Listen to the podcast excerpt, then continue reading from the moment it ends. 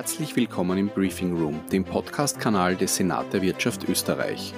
Auf diesem Kanal äußern wir uns zu allen Themen des Senats, lassen Senatorinnen und Senatoren zu Wort kommen und veröffentlichen Interviews mit Personen und Persönlichkeiten aus der österreichischen Wirtschaft sowie Mitschnitte unserer Veranstaltungen. Details zu Themen und Aufgaben des Senat der Wirtschaft finden Sie auf unserer Webseite unter www.senat.at. Wichtige und nützliche Informationen zu dieser Podcast-Folge finden Sie in den Show Notes.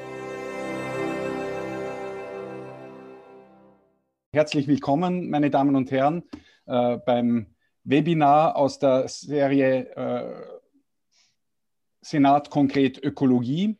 Äh, wir machen heute einen Talk zum Thema Erneuerbaren Ausbaugesetz beziehungsweise konkret äh, zum Thema Energiegemeinschaften. Äh, eine glückliche Fügung, wie wir das organisiert haben, wussten wir nicht, dass dieser Gesetzesentwurf noch äh, letzte Woche zum Ministerrat geschickt wurde. Es ist also hochaktuell und ich glaube, die Umsetzung dieses Gesetzes steht unmittelbar bevor.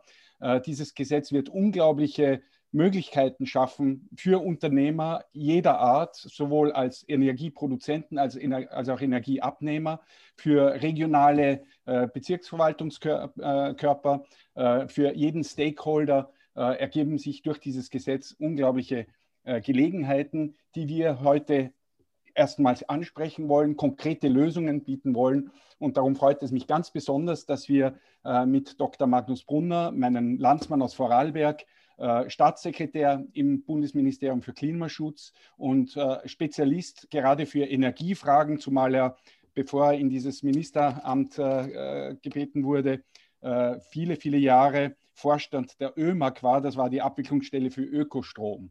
Ich danke auch Herrn Dr. Enser, Sektionschef im Bundesministerium für Klimaschutz. Ähm, Sie haben sich konkret für dieses Gesetz oder in diesem Gesetz äh, mitgewirkt oder ich glaube, äh, Sie haben, Sie es im Wesentlichen geschrieben. Äh, danke, dass wir Sie hier haben dürfen. Ich danke auch alle, an, allen anderen Sprechern für Ihre Anwesenheit. Wir haben heute hier mit Herrn Roland Kuras den Co-Initiator dieser Veranstaltung, wenn ich sagen darf. Danke, Roland, für diese Idee, die ja wirklich zum richtigen Moment gekommen ist. Von ihm werden wir auch noch ein paar Begrüßungsworte bekommen. Ich danke unseren Spezialisten äh, aus der Förderschiene, äh, Frau, Magis äh, Frau Diplomingenieur Magdalena Teufler. Äh, sie kennt sich über Förderungen im Energiebereich in Österreich speziell aus. Und Herr Magister Hutter, der äh, eine ganz besondere Kenntnis über die EU-Fördermöglichkeiten hat, äh, da auch sehr gut vernetzt ist. Ähm, wir freuen uns, Frau Magister Bogacar hier begrüßen zu können, die uns einen konkreten Vorschlag machen kann, wie im Rahmen dieser Energiegemeinschaften ähm, äh, Strukturen geschaffen werden, um die Möglichkeiten dann auch äh, regional umzusetzen. Und ähm, äh, ich freue mich, dass Stefan Niedermoser da ist, der Obmann der LIDER-Regionen, der gerade bei der Umsetzung auf regionale Basis unglaubliches Erfahrung und Fachwissen mitbringt. Und so können wir im Sinne der äh, Senatsprinzipien äh, direkt ins Tun kommen, direkt Ideen generieren, wie dank dieses fantastischen Gesetzes, das hoffentlich sehr bald in Geltung kommt, äh, auf regionaler wie auch auf nationaler Basis sehr, sehr viel gemacht wird. Nicht nur um dem Klima und unseren Klimaproblemen äh, Herr zu werden, sondern auch für das Unternehmertum fantastische Möglichkeiten zu schaffen. In diesem Sinn, danke, dass Sie alle da sind. Äh, ich darf jetzt das Begrüßungswort auch an den Co-Initiator dieser Veranstaltung, an Roland Kuras, weitergeben. Dankeschön. Herzlichen Dank, äh, Johannes. Danke, danke für die einleitenden Worte. Äh, ich freue mich heute halt sehr, dass wir die, die Veranstaltung haben. Ich hätte fast schon gesagt, wir haben ein bisschen hellseherische Fähigkeiten gehabt, wie wir vor ungefähr sechs Wochen darüber nachgedacht haben, oder es sind jetzt vielleicht schon sieben Wochen her, darüber nachgedacht haben, die Veranstaltung zu organisieren uns war es eigentlich wirklich ein Anliegen zu sagen, wir wollen da hier stärker wieder auch einen Anstoß geben. Und ich bin sehr, sehr glücklich, dass äh, jetzt das eben schon äh, der Gesetzentwurf im, im, Ministerrat ist. Und ich hoffe, dass er auch bald dann wirklich sozusagen äh, final umgesetzt werden kann. Jetzt wünsche ich mal allen viel Interesse, eine spannende äh, Vorstellung von den äh, wichtigen Teilnehmern, die hier da sind und freue mich schon auf das, was jetzt kommen wird. Dankeschön. Entschuldigung, Herr Kollege Linhardt, ich muss leider so mit Ihnen reden, ich habe keinen Zugang zur, zur Video. Ich komme rein. Ich kann mit Ihnen sprechen, aber ich höre Sie nicht und ich sehe Sie nicht. Das, also, Sie, Sie, hören mich nicht oder hören Sie mich höre nicht? Ich Sie wieder, aber die Videokamera springen nicht an. Okay, macht nichts. Äh, Wenn es Ihnen recht ist, dann machen wir es nur mit. Machen wir es dabei so und vielleicht gelingt es mir noch. Dann darf ich jetzt an äh, Martin Pacher von ähm, äh, na, wie heißt der Brutkasten. Vom Brutkasten, Entschuldigung, ich habe jetzt ein Loch gehabt. Äh, vom Brutkasten begrüßen. Danke, Martin, äh, dass du die Moderation heute übernimmst für diese Veranstaltung. Vielleicht kannst du noch zwei Worte zum Brutkasten auch sagen und danke, dass du uns hier durchführst. Sehr gerne. Danke für die äh, Eingangsworte hier und auch die Vorstellung. Ja, mein Name ist Martin Bacher. Ich darf Sie heute als Moderator durch den Nachmittag, durch dieses Webinar zu diesem wirklich sehr, sehr spannenden und aktuellen Thema auch führen. Äh, warum sind wir als Brotkasten hier auch mit dabei? Wir begleiten natürlich auch eben äh, dieses Gesetz auch medial und beschäftigen uns natürlich auch von einem Innovationsstandpunkt ähm, hier mit dieser Thematik. Deswegen freut es mich umso mehr, heute wirklich äh, hautnah auch äh, Inputs äh, zu bekommen. Und ähm, ja, ich darf dieses Moder äh, Event hier auch moderieren. Vielleicht vorab, bevor wir wirklich in die inhaltliche Thematik auch einsteigen. Sie haben dieses Programm eben auch auf der Seite des Senats der Wirtschaft äh, Zugang. Sie können hier auch die einzelnen Programmpunkte auch abrufen. Äh, Im Prinzip ist das äh, Webinar hier so aufgebaut, dass es zwei Vortragsblöcke geben wird. Ein Webinar setzt sich natürlich auch durch Interaktion auseinander und dazu haben Sie auch die Möglichkeit, hier Fragen zu stellen äh, über Zoom. Äh, machen Sie davon Gebrauch. Wir werden diese Fragen sammeln und im Anschluss an den ersten sowie zweiten Vortragsblock beantworten. Ja, in diesem Sinne freue ich mich natürlich jetzt äh, auf äh, spannende Vorträge und wir kommen schon zum ersten Punkt, nämlich den Rahmenbedingungen in Österreich äh, zum Erneuerbaren Ausbaugesetz. Und ja, da freut es mich jetzt ganz besonders, dass wir Herrn Staatssekretär Dr. Magnus Brunner hier haben, sowie Herrn Dr. Benedikt Enser. Er leitet seit 2016 die Abteilung Energie- und Rechtsangelegenheiten im BMK. Äh, wir werden äh, hier auch in diesen beiden Vorträgen äh, einmal ein Status Quo-Update auch bekommen zu diesen wesentlichen Inhalten des Gesetzespakets und wollen uns dann aber auch natürlich anschauen im Detail, wie es vor allem um diese Energiegemeinschaften auch steht, wie das Ganze auch juristisch ausgestaltet wird. Ich darf jetzt übergeben an Herrn Dr. Magnus Bonner, Herr Staatssekretär, bitte, the stage is yours. Ja, vielen Dank. Zuerst einmal danke für die Einladung und Gratulation, äh, dass ihr das perfekt getimt habt. Also die, der Zeitpunkt könnte kein besserer sein, äh, zwischen, nämlich genau zwischen Ministerratsbeschluss und Beginn der Verhandlungen im Parlament. Also ihr seid genau dazwischen drinnen. Äh, die Verhandlungen beginnen heute äh, mit, zwischen den Parlamentsparteien, auch mit der Opposition. Äh, also perfektes Timing, Gratulation dazu. Ähm, man hätte es nicht besser planen können. Ähm, das Zweite, was ich vorab sagen möchte, ich hoffe, der Dr. Enser wird nachsichtig sein, wenn ich, und er wird mit Argusaugen natürlich auch zuhören, was ich so von mir gebe.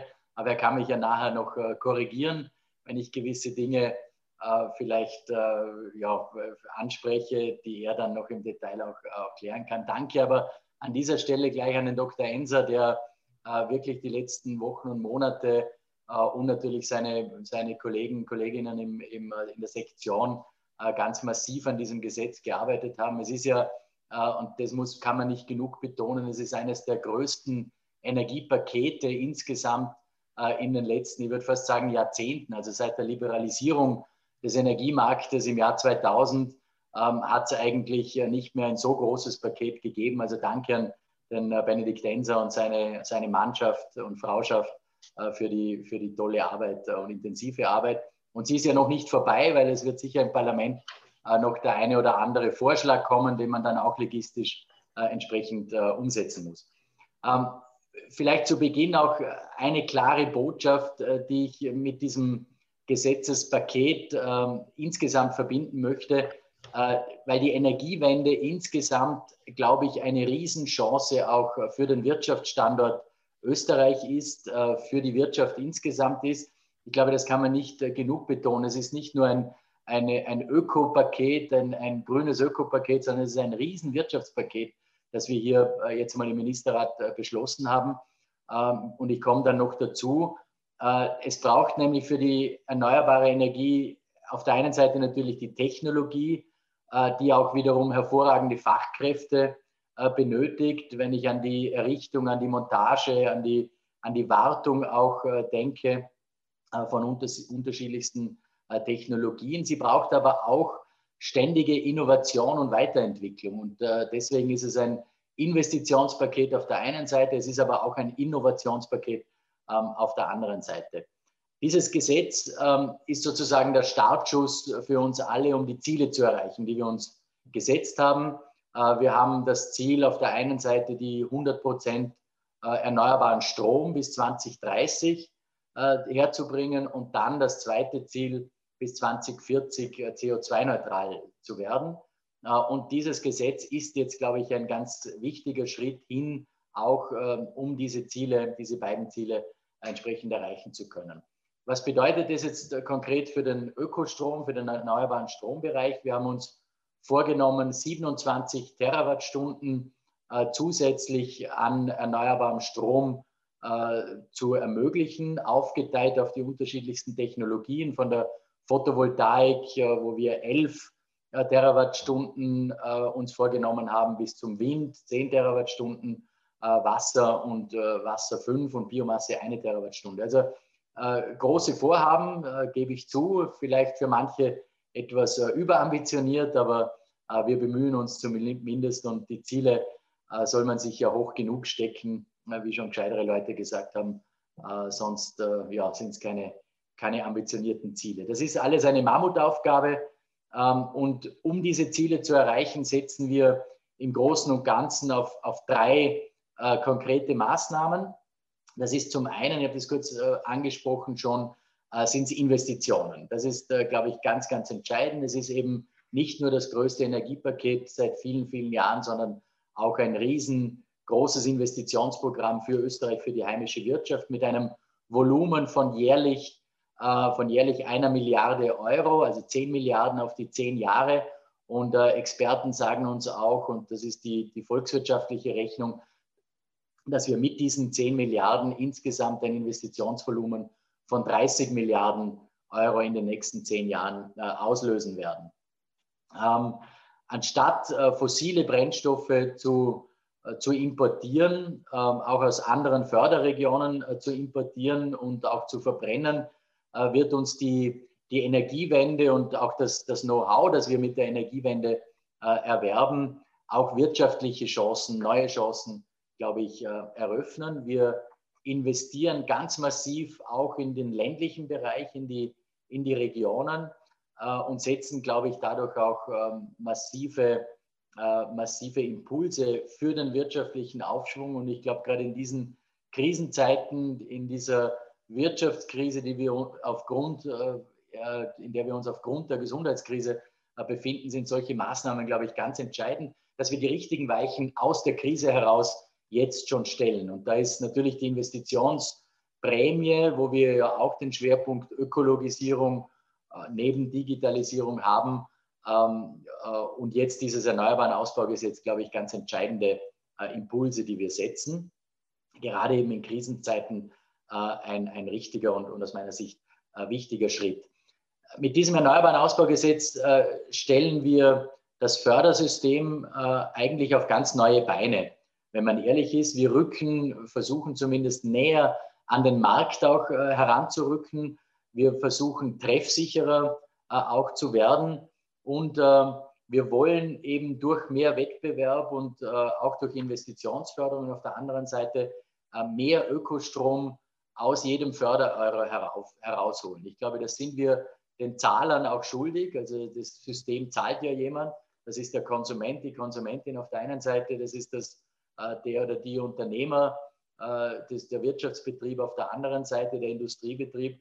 Und wir sind äh, allen schuldig, die dieses System zahlen, dass wir auch so treffsicher wie möglich und so effizient wie möglich äh, dieses System gestalten. Wir setzen, und das ist auch eine Vorgabe der Europäischen Union äh, nicht mehr auf langfristige Einspeisetarife, sondern Wir setzen auf Investitionsförderung, also einmal Zuschüsse auf der einen Seite und eben sogenannten Marktprämien auf der anderen Seite, wobei die wiederum zum Teil wettbewerblich ausgestaltet sind und zum Teil administrativ auch vorgegeben werden. Also wir stellen das Fördersystem auf neue Beine.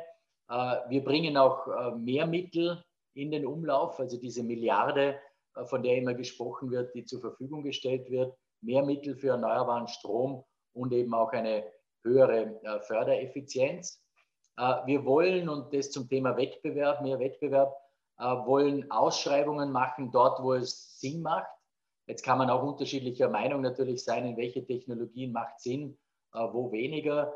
Wir wären jetzt als Volkspartei noch vielleicht einen Schritt weiter gegangen bei den äh, Ausschreibungen, bei den wettbewerblichen äh, Ausschreibungen, aber so ein Gesetz ist natürlich auch immer äh, in gewisser Form ein, ein Kompromiss, den man einzugehen hat. Also wir haben für den Photovoltaikbereich und für die Biomasse Ausschreibungen, wettbewerbliche Ausschreibungen vorgesehen. Aus meiner Sicht könnte, hätte man beim Wind, bei der Windkraft vielleicht auch noch einen Schritt weitergehen können, aber werden wir sehen, wie sich das System dann äh, entwickelt. Äh, wir wollen eben langfristige Rahmenbedingungen setzen für auch mehr Planungssicherheit. Ich glaube, das ist für die in dem Bereich auch ganz entscheidend, dass Unternehmen, aber alle, die äh, in den Bereich erneuerbaren Strom investieren wollen, eine gewisse Planungssicherheit auch haben und gleichzeitig auch, und das betrifft insbesondere den ländlichen Raum, denke ich an die Biomasse, wollen wir den Bestand auch sichern. Äh, ich glaube, das ist auch ein wichtiger Teilaspekt äh, dieses Gesamtpakets äh, des Erneuerbaren Ausbaugesetzes ist. Ähm, wir haben auch erstmalig drinnen, das war mir als Westösterreicher auch ganz wichtig, erstmals die Möglichkeit, große Wasserkraftwerke zu unterstützen. Also im Wasserkraftbereich können die ersten 25 Megawatt eine Unterstützung bekommen. Das ist erstmalig so. Bisher war die Grenze äh, für die Kleinwasserkraft bei 10 Megawatt und dann hat es noch eine Sonderförderung zwischen 10 und 20 MW gegeben. Jetzt ist jedes Kraftwerk, das auch größer ist, äh, förderfähig für die ersten 25 äh, Megawatt. Ähm, wir haben auch eine, eine große Photovoltaikoffensive, die berühmten eine Million Dächer, die wir uns vorgenommen haben. Ähm, also da ist einiges auch im Photovoltaikbereich vorgesehen. Wir wollen auch mehr äh, Transparenz hineinbringen. Ich glaube, auch ein, ein wichtiges Thema, eben auch im Zusammenhang äh, mit, mit den Mitteln, mit dieser Milliarde, die zur Verfügung gestellt wird und mit den Zahlern.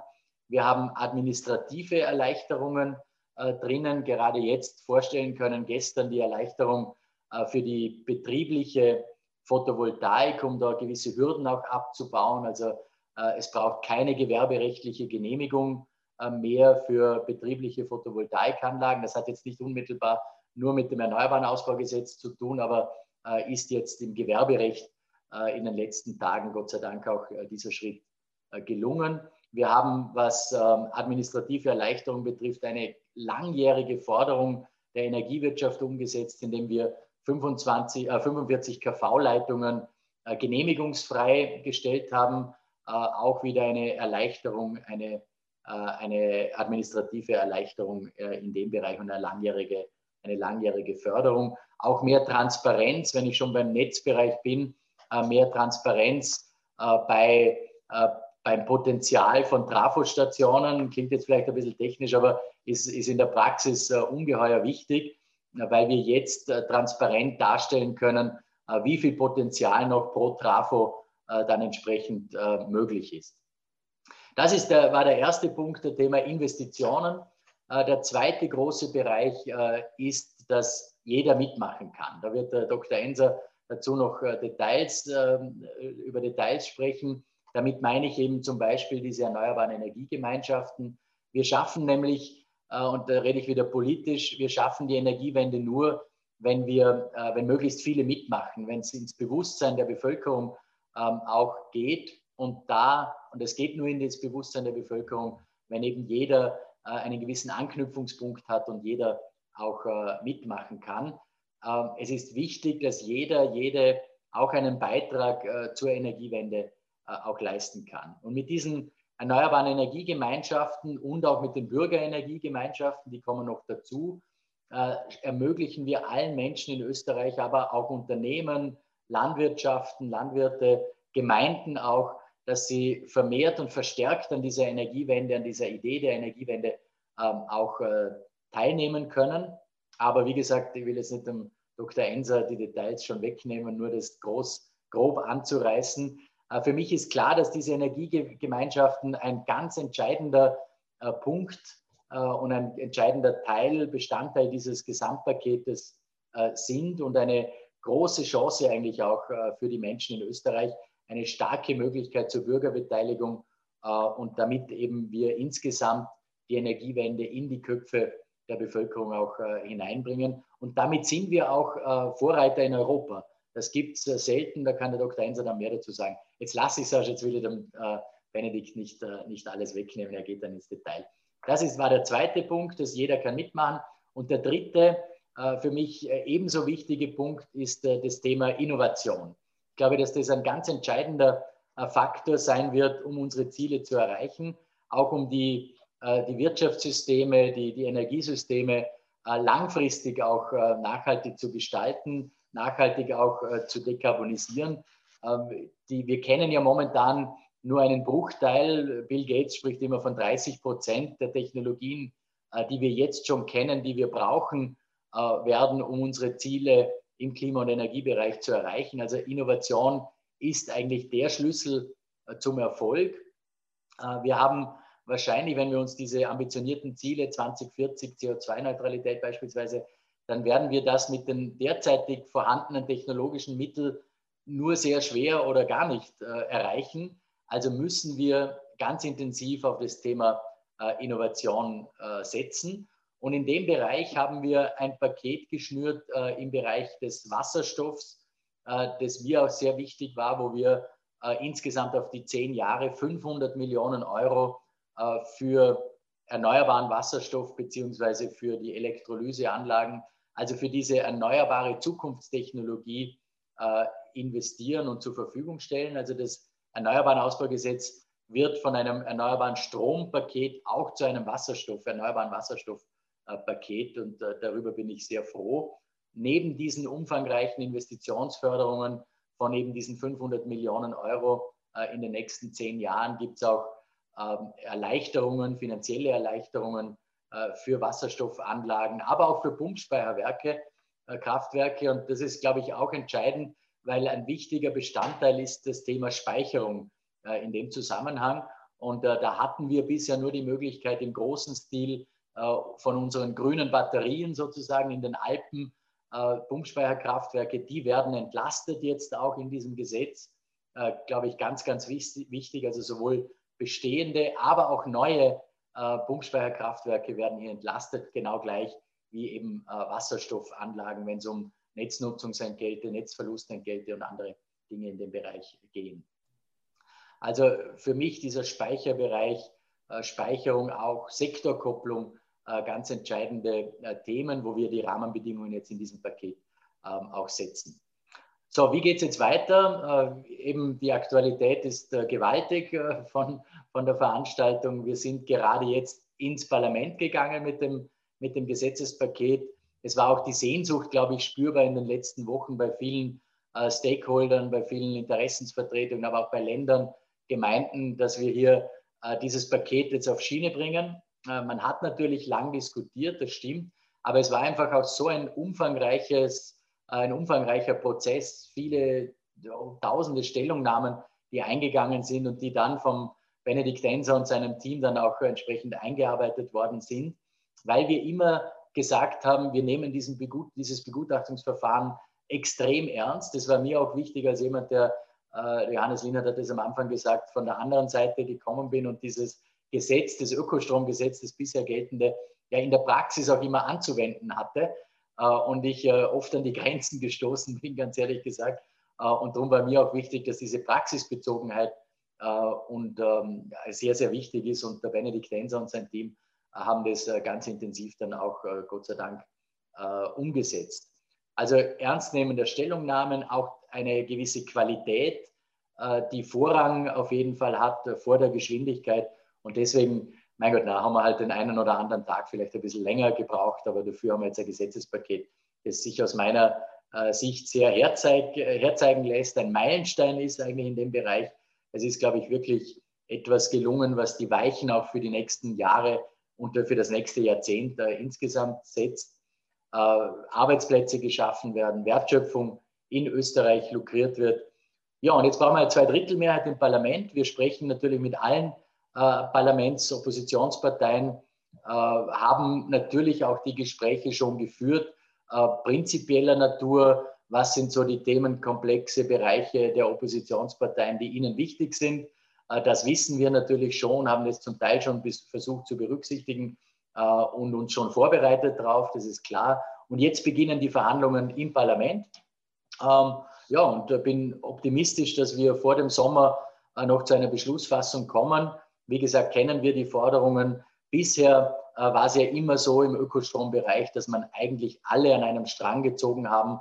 Ähm, es hat meistens eigentlich, außer jetzt äh, wenn es um, um konkret Biomassegesetze oder so gegangen ist, hat es eigentlich immer eine Einstimmigkeit im Parlament gegeben. Und äh, darum bin ich zuversichtlich, dass, äh, dass das hier auch der Fall sein wird. Und nach dem Beschluss, äh, wenn ich da ein bisschen vorgreifen darf, dann braucht es natürlich eben diese Investitionen von allen Seiten, natürlich ganz stark von den Energieversorgern, ähm, aber auch von der Wirtschaft, von der Bevölkerung äh, insgesamt. Das ist dann der nächste Schritt. Aber was wir natürlich nicht machen mit diesem EAG oder mit diesem äh, Paket, ist äh, in die Raumplanung einzugreifen der Bundesländer. Das ist mir ganz wichtig. Das EAG ist ein Förderpaket, ein Fördergesetz. Es ist kein Raumplanungsgesetz. Das, da sind die Länder dann gefördert, die entsprechenden Rahmenbedingungen zu setzen. Wo darf ich in die freie Fläche gehen? Wo darf ich einen Windpark errichten? Das ist dann äh, natürlich Sache der Bundesländer. Aber die äh, Abstimmung mit den Bundesländern hat im Vorfeld äh, und in der Gesetzwerdung eigentlich hervorragend äh, funktioniert. Die Länder und Gemeinden sind gefordert, jetzt natürlich auch den erneuerbaren Technologien entsprechend Platz äh, zu geben, diesen Platz zu finden, damit wir unsere Ziele erreichen, die wir uns alle gemeinsam gesteckt haben und die Energiewende dann auch umsetzen können. Vielen Dank einmal für bisher und freue mich dann auf die Diskussion, aber vorher natürlich auch auf die entsprechenden Inputs der Kollegen. Danke. Herr Dr. Brunner, danke vielmals, dass Sie hier auch diese Rahmen, die politischen Rahmenbedingungen uns hier geschildert haben. Äh, bevor wir äh, weitergehen, nämlich äh, zum Herrn Dr. Enzer, äh, ein kleiner Hinweis auch noch. Ich habe hier äh, rechts unten in die Chatfunktion nochmal die Programmpunkte äh, reingepostet. Sie können über die Seite des Senats der Wirtschaft die einzelnen Programmpunkte abrufen. Zudem können Sie auch dort die Folien downloaden. In diesem Sinne möchte ich jetzt hier auch gleich weiter übergeben an Herrn Dr. Enser. Bitte, the stage is yours. Vielen Dank, sehr geehrter Staatssekretär, sehr geehrte Damen und Herren.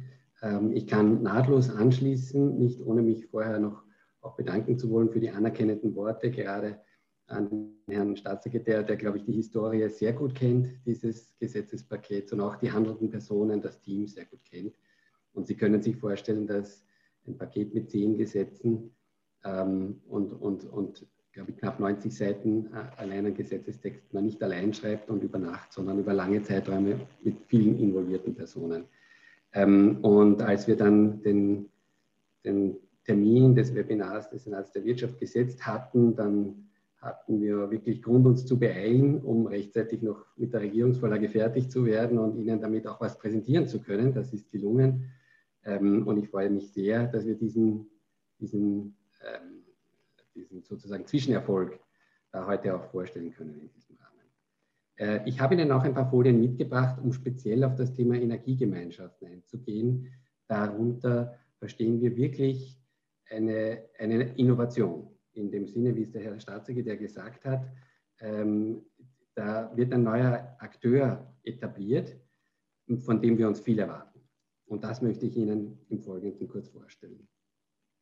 Ich hoffe, das klappt jetzt auch, wenn ich da meinen Bildschirm teile und Ihnen die beiden Modelle, die es da jetzt eigentlich gibt im Erneuerbaren Ausbaugesetz, ein bisschen näher vorstelle.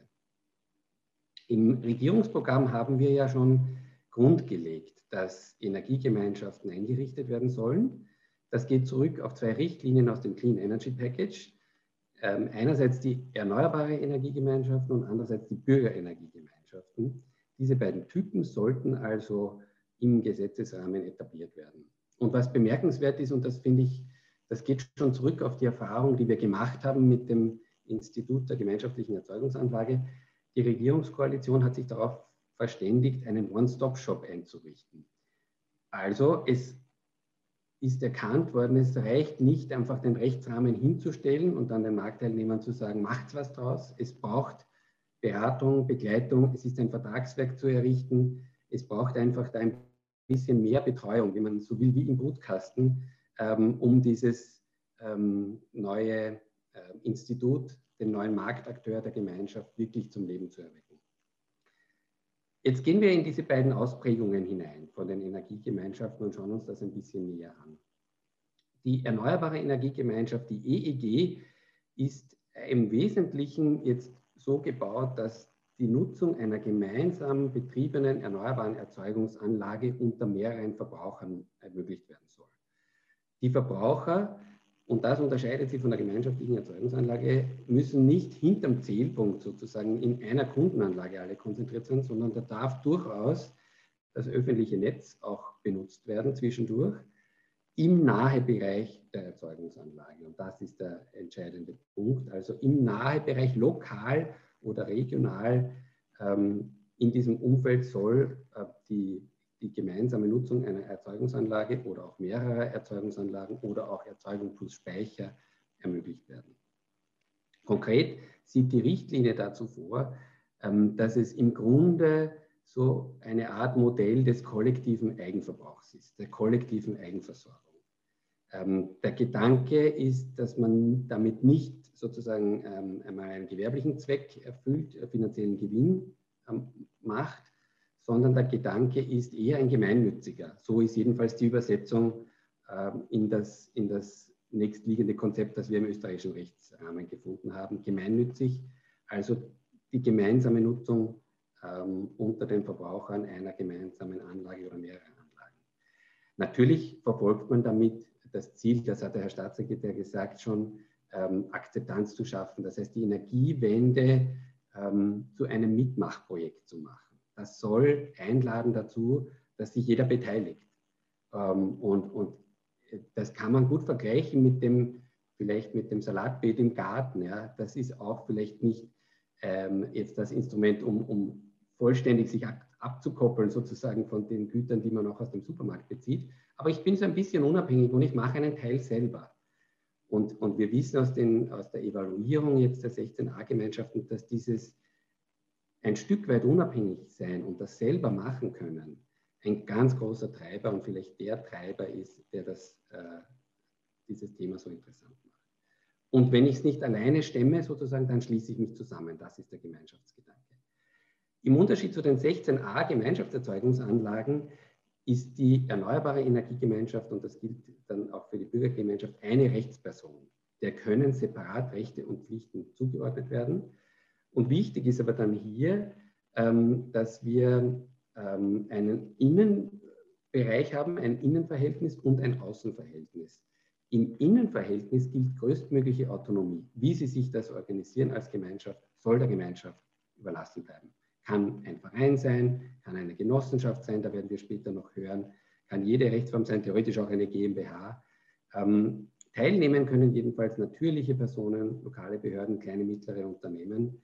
Ähm, nach außen hin ähm, ist eigentlich die Idee, dass die Gemeinschaft auch auftreten kann, beispielsweise um Überschussmengen, äh, sofern es überhaupt welche gibt, ähm, äh, auch zu, zu verkaufen. Aber an sich ist der Hauptfokus, wie gesagt, den, den, den kollektiven Eigenverbrauch äh, möglichst zu optimieren.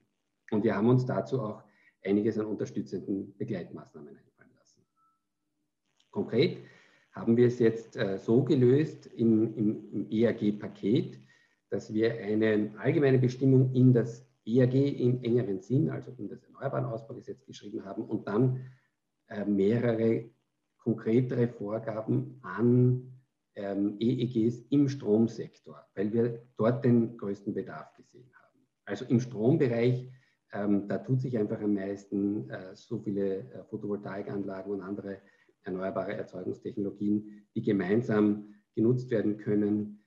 Das heißt aber nicht, dass die erneuerbare Energiegemeinschaft nicht sich nicht auch auf beispielsweise den Wärmebereich oder den Betrieb einer gemeinsamen KWK erstrecken könnte, auf erneuerbarem Gas basierend etwa. Ähm, die Regeln zur Konstituierung ähm, sind im Wesentlichen aus der Richtlinie übernommen. Und wo wir dann ein bisschen Hirnschmalz investieren mussten auf nationaler Ebene war, was heißt denn genau Nähe zum Projekt? Wie definieren wir den Nahebereich? Gab es viele, viele gute Stellungnahmen aus der Begutachtung. Und, und äh, was, was sich ähm, bestätigt hat, ist, dass es eigentlich ganz gut ist, dazu nicht einen Kilometerradius heranzuziehen, weil das wäre je nachdem zwischen Stadt und Land sehr unterschiedlich ausgefallen, sondern das eher technisch anzuknüpfen an der Netzebene. Wir haben jetzt also eine, eine EEG im Regionalbereich, die bis zur Netzebene 5 angesiedelt ist, Netzebene 5, 6 und 7 also umfasst, und eine EEG im Niederspannungsbereich, also den Lokalbereich umfasst, die Netzebenen 6 und 7. Ähm, innerhalb dieser Netzebenen angesiedelte Erzeugungs- und Verbrauchsanlagen können zusammengefasst ähm, vom Ziel und von der Tätigkeit ähm, ist es, denke ich, äh, recht, recht klar. Wir haben uns aber einiges an, an, an Benefits noch einfallen lassen, um da auch noch einen zusätzlichen Schub zu verleihen und, und wirklich die, die, die Bürgerinnen und Bürger zu, zu Mitspielern zu machen und einzuladen, da, da, da mitzutun. Ähm, und das Hauptinstrument dafür ist eigentlich, dass wir hier ein ermäßigtes Netznutzungsentgelt für die teilnehmenden Verbrauchsanlagen vorsehen, der sogenannte Ortstarif. Wenn Sie also im Regionalbereich sind, sollen Sie für den Austausch innerhalb der Gemeinschaft auch nur jene Kosten zahlen, anteilig an den Gesamtnetzkosten, die in der Mittel- und Niederspannungsebene, also bis zur Netzebene 6 jetzt gedacht, ähm, anfallen oder bei der, im Lokalbereich eben dann auch nur mehr die Kosten an Netzebene 6 und 7. Das heißt, die vorgelagerten Netzkosten entfallen und das bedeutet äh, für, den, für den Lokalbereich ähm, eine Ersparnis ähm, um die 60 Prozent und bei der, bei der, beim Regionalbereich so um die 40 Prozent im Durchschnitt, aber natürlich je nach Netzbereich unterschiedlich. Außerdem sehen wir vor, dass die EEG keinen Förderbeitrag für die Finanzierung des Fördersystems zahlen muss und außerdem, und das ist für die PV-Anlagen schon im Steuerreformpaket 2020 umgesetzt, keine Elektrizitätsabgabe für den innergemeinschaftlichen Austausch. Das soll sich summieren zu einem finanziell interessanten Paket und nur als Beispiel hier, aber ich glaube, das lässt sich später noch viel, viel konkreter ausführen, eine Rechnung, wo wir einen 40-prozentigen Eigenerzeugungsanteil angenommen haben und, und bei einem Musterhaushaltsverbrauch äh, unter Einrechnung aller Benefits dann über, über 100 Euro ähm, Ersparnis durch die Teilnahme der EEG sprechen. Das ist aber, wie gesagt, nur eine Beispielrechnung und, und, und soll nur illustrieren, dass wir hier auch finanzielle Anreize setzen wollen. Die Bürgerenergiegemeinschaft ist demgegenüber als zweite Ausprägung des Gemeinschaftsmodells oder des Gemeinschaftsgedankens eine weiter gefasste. Hier fällt der nahe Bereich weg und Sie sehen es an, an den Ortsschildern hier. Hier ist die Idee, auch virtuelle Gemeinschaften zuzulassen. Ich habe eine Erzeugungsanlage am Neusiedlersee. Ich möchte meine Verbraucher in Oberösterreich bis, in, bis nach Tirol, bis nach Vorarlberg versorgen können. Ich möchte äh, da quasi virtuell, ohne dass hier ein nicht einmal notwendig physikalischer Austausch stattfindet, Energie äh, möchte ich transferieren können. Das soll zulässig sein. Auch dafür gibt es eine EU-Vorgabe, nämlich die Strombinnenmarktrichtlinie, die unter österreichischer Präsidentschaft endverhandelt wurde. Und in dieser Richtlinie gibt es jetzt ähm, ein paar sozusagen Modifikationen zur vorher verabschiedeten erneuerbaren Richtlinie. Die Nähe fällt also weg. Das heißt, Sie können auch über Netzbereiche hinweg Energie austauschen. Ähm, die, die Teilnahme ist etwas modifiziert, also von der Unternehmensgröße nur Kleinunternehmen. Und was eine Besonderheit ist, die wir dann im ERG-Paket auch umsetzen, es gibt also eine Zweiteilung bei der Teilnahmemöglichkeit in kontrollierende Mitglieder, die Entscheidungsbefugnisse haben. Das sollen eben dann nur natürliche Personen, Gebietskörperschaften, Kleinunternehmen sein. Aber darüber hinaus schlichte Mitglieder, nicht kontrollierende, das darf jeder sein. Das soll in diesem Fall auch ermöglichen, dass damit ein, ein größerer Teilnehmerkreis angesprochen wird.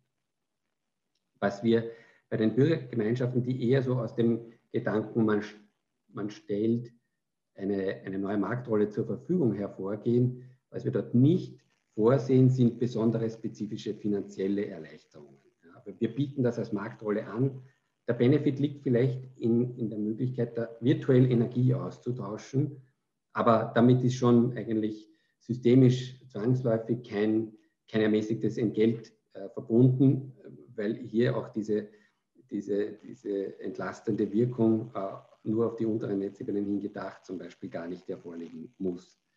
Ähm, Im im, äh, im LBOG setzen wir das daher auch so um, dass wir einfach diesen Typ der Bürgerenergiegemeinschaft zur Verfügung stellen, ähm, im Großen und Ganzen mit einem sehr ähnlichen Mitgliederkreis, ähm, mit einer ähnlichen Tätigkeit, mit einem ähnlichen Tätigkeitsumfang, aber eben ohne das Nähekriterium und ohne Vergünstigungen beim Förderbeitrag oder bei der Elektrizitätsabgabe beispielsweise.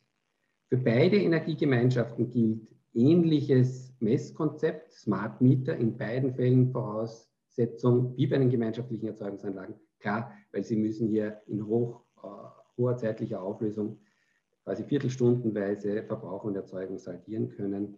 Und wir haben speziell für die Bürgergemeinschaften, weil das ja auch dann mehrere Netzbetreiber betreffen kann, mehrere ähm, ähm, Bestimmungen, wie der Datenaustausch hier äh, funktioniert, vorgesehen. Hier habe ich Ihnen eine Übersicht noch äh, gemacht, welche Stellungnahmen hier hereingekommen sind in der Begutachtung, wie wir damit umgegangen sind, was sich geändert hat.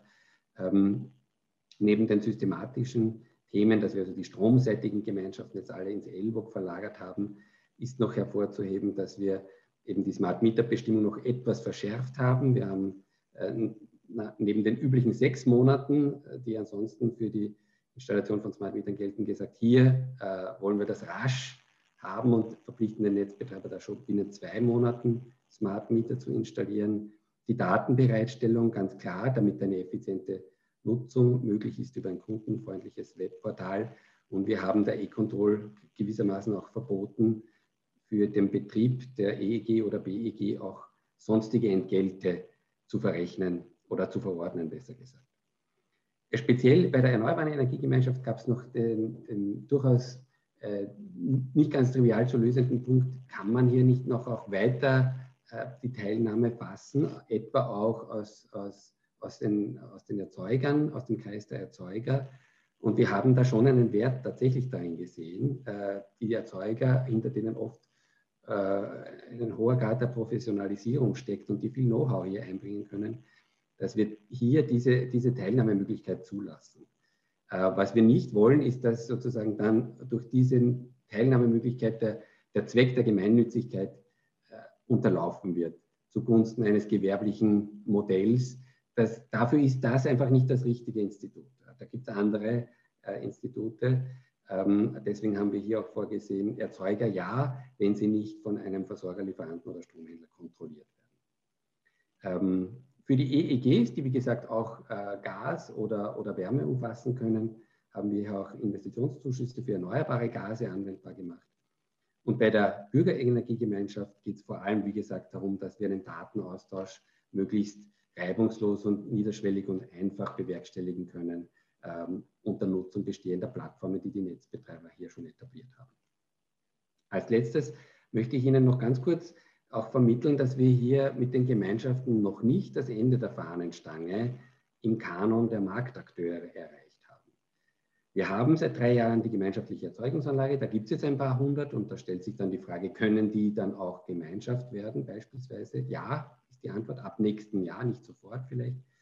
Ähm, wir haben mit dem ERG-Paket die Gemeinschaftsmodelle und wir haben auch noch Großes vor in einem Paket, das wir derzeit vorbereiten einem äh, Marktpaket, mit dem wir die neue Strombinnenmarktlinie vollständig umsetzen.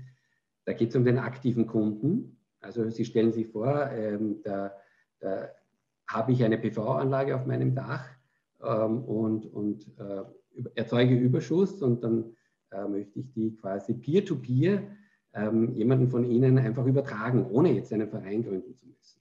Äh, wie geht das? Und, und, und dieser Diskussion wollen wir uns stellen äh, unter dem äh, Thema Eigenversorger, aktiver Kunde, der ist, glaube ich, gerade im gewerblichen und industriellen Bereich auch interessant sein kann. Auch der Aggregator soll als neuer Marktakteur verankert werden. Und dann gibt es noch weitere Diskussionen, ob man nicht auch einen abgestuften Lieferantenbegriff hierfür braucht. All das steht uns noch bevor. Ich bitte Sie auch weiterhin da um Unterstützung und auch gerne um konstruktive Kritik jeglicher Art, damit wir einmal das ERG über die Runden bringen und dann auch noch weiterhin sozusagen das, die Vollumsetzung des Clean Energy Package schaffen, bevor uns von europäischer Ebene ja noch weitere ähm, Rechtsakte zur Umsetzung dann äh, bevorstehen. Die Energiewelt und insbesondere das Energierecht ist extrem dynamisch und, und insofern ist es eine große Freude, auch als Jurist in dem Feld tätig zu sein. Damit lasse ich es äh, an der Stelle bewenden und stelle, stehe später sehr gerne auch für Fragen zur Verfügung. Wunderbar, danke vielmals.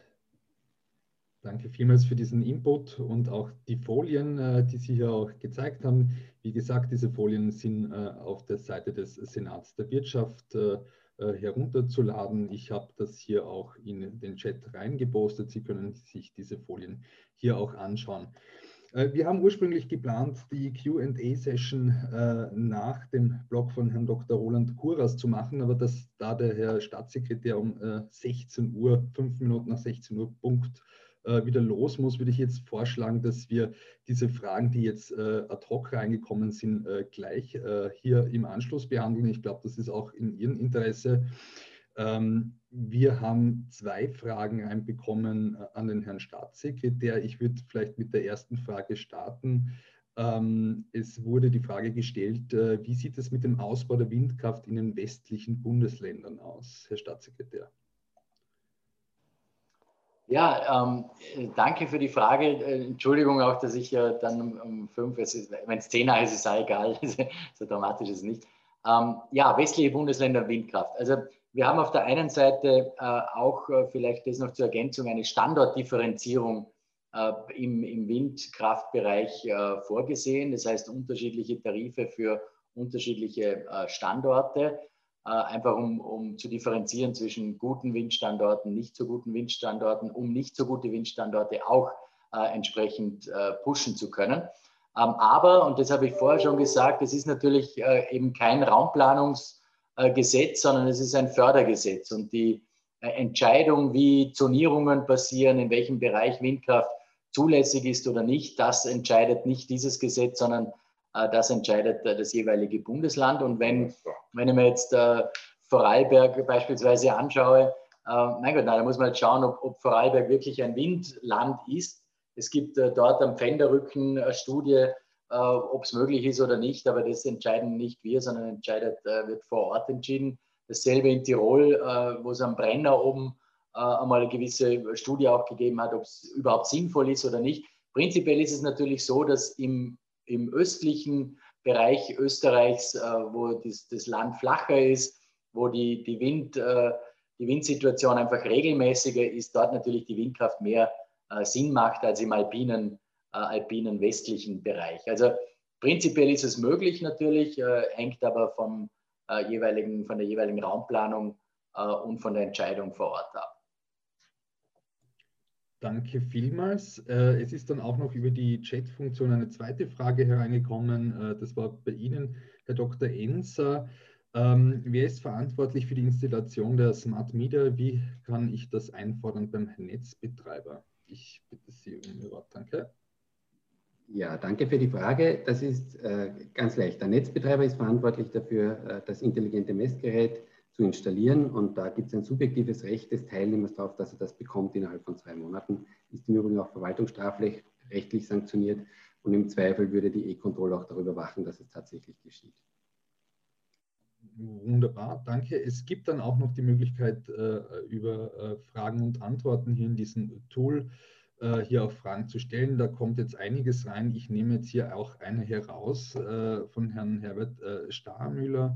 Welche finanziellen Vorteile haben Bürgerinnen, wenn sie sich bei einer Energiegemeinschaft anmelden? Warum sollten sie das tun?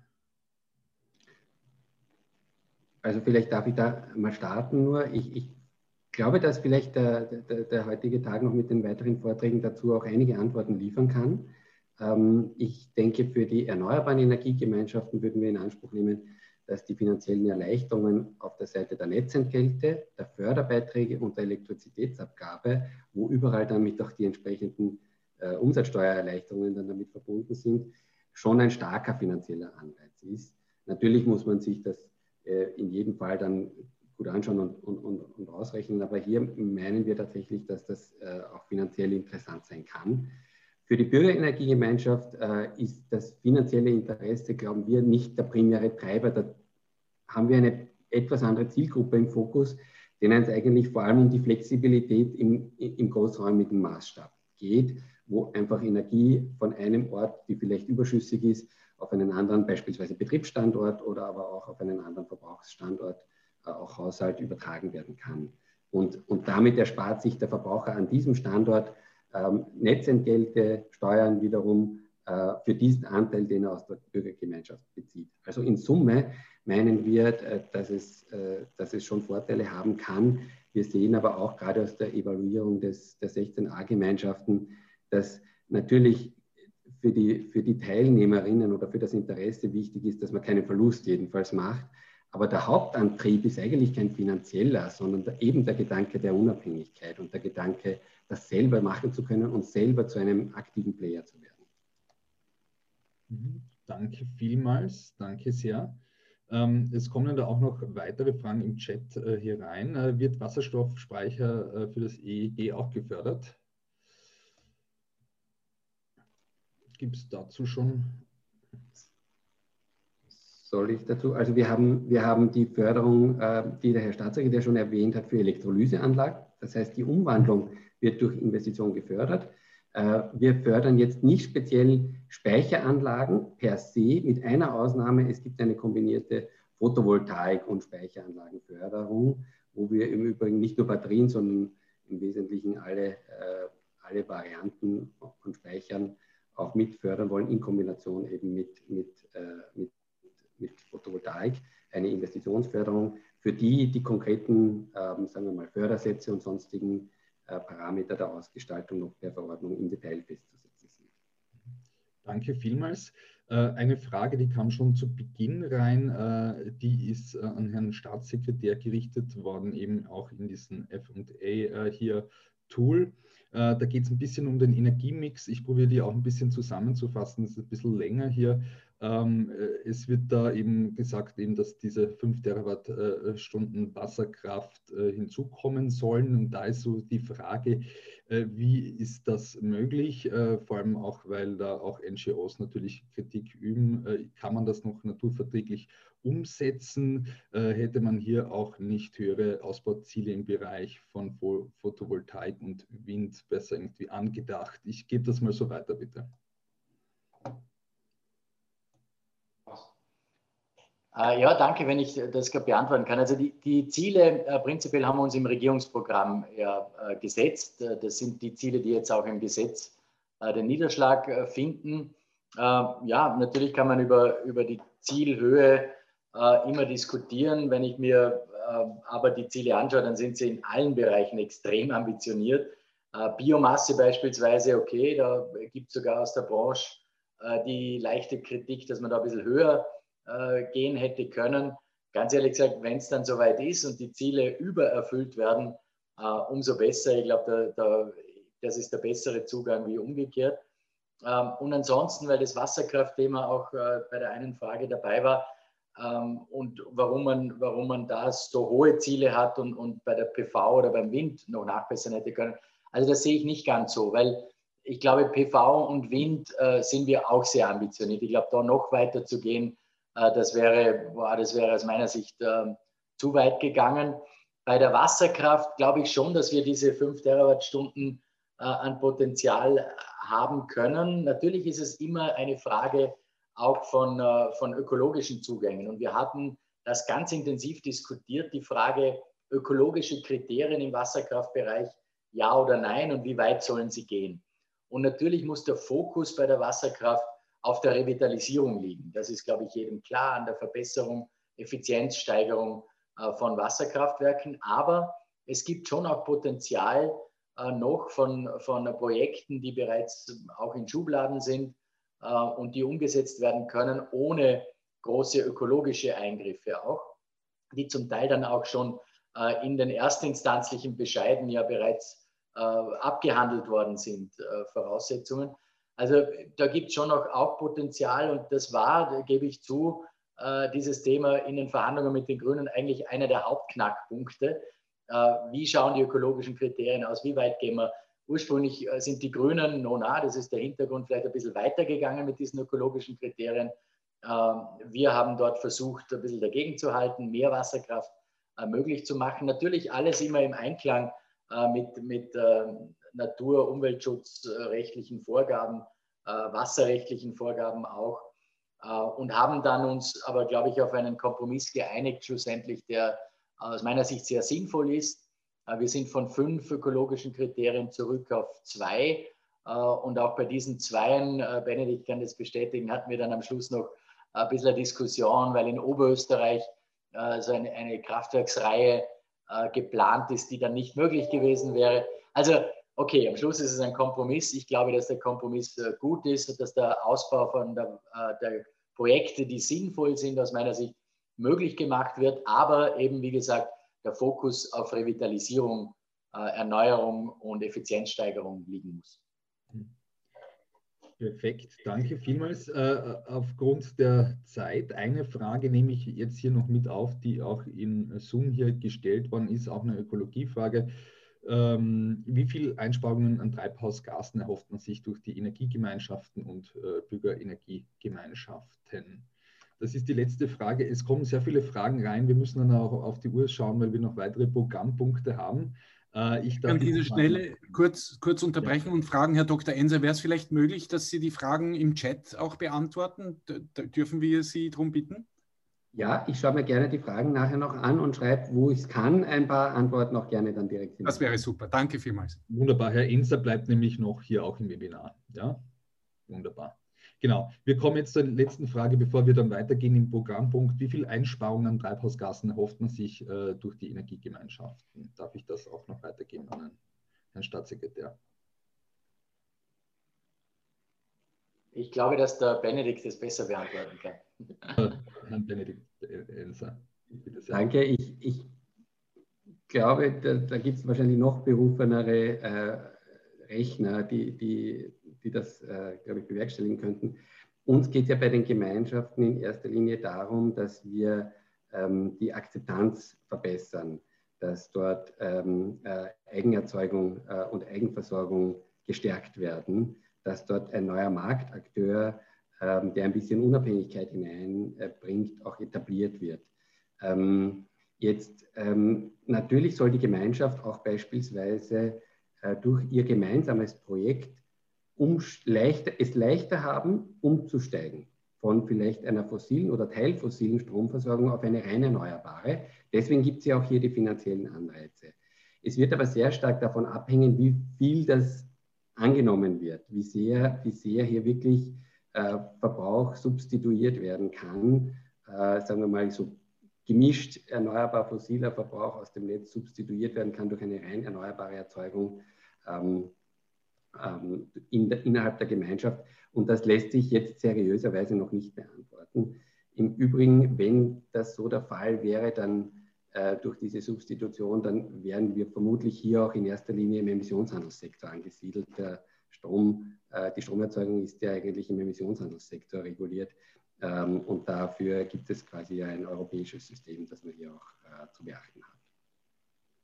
Wunderbar, danke vielmals äh, für diesen Einblick auch hier, auch an den Herrn Staatssekretär, äh, dass Sie hier auch äh, den Fragen gestellt haben, äh, der Teilnehmerinnen und Teilnehmer des äh, Webinars. Ähm, wir kommen jetzt äh, zum weiteren Programmpunkt, nämlich Dr. Roland Kuras. Dr. Roland Kuras ist Geschäftsführer der Power Solution Energieberatung GmbH die seit 2001 Unternehmen aus den verschiedensten Branchen äh, im, äh, Zuge eben der, im Zuge von Energiefragen auch berät.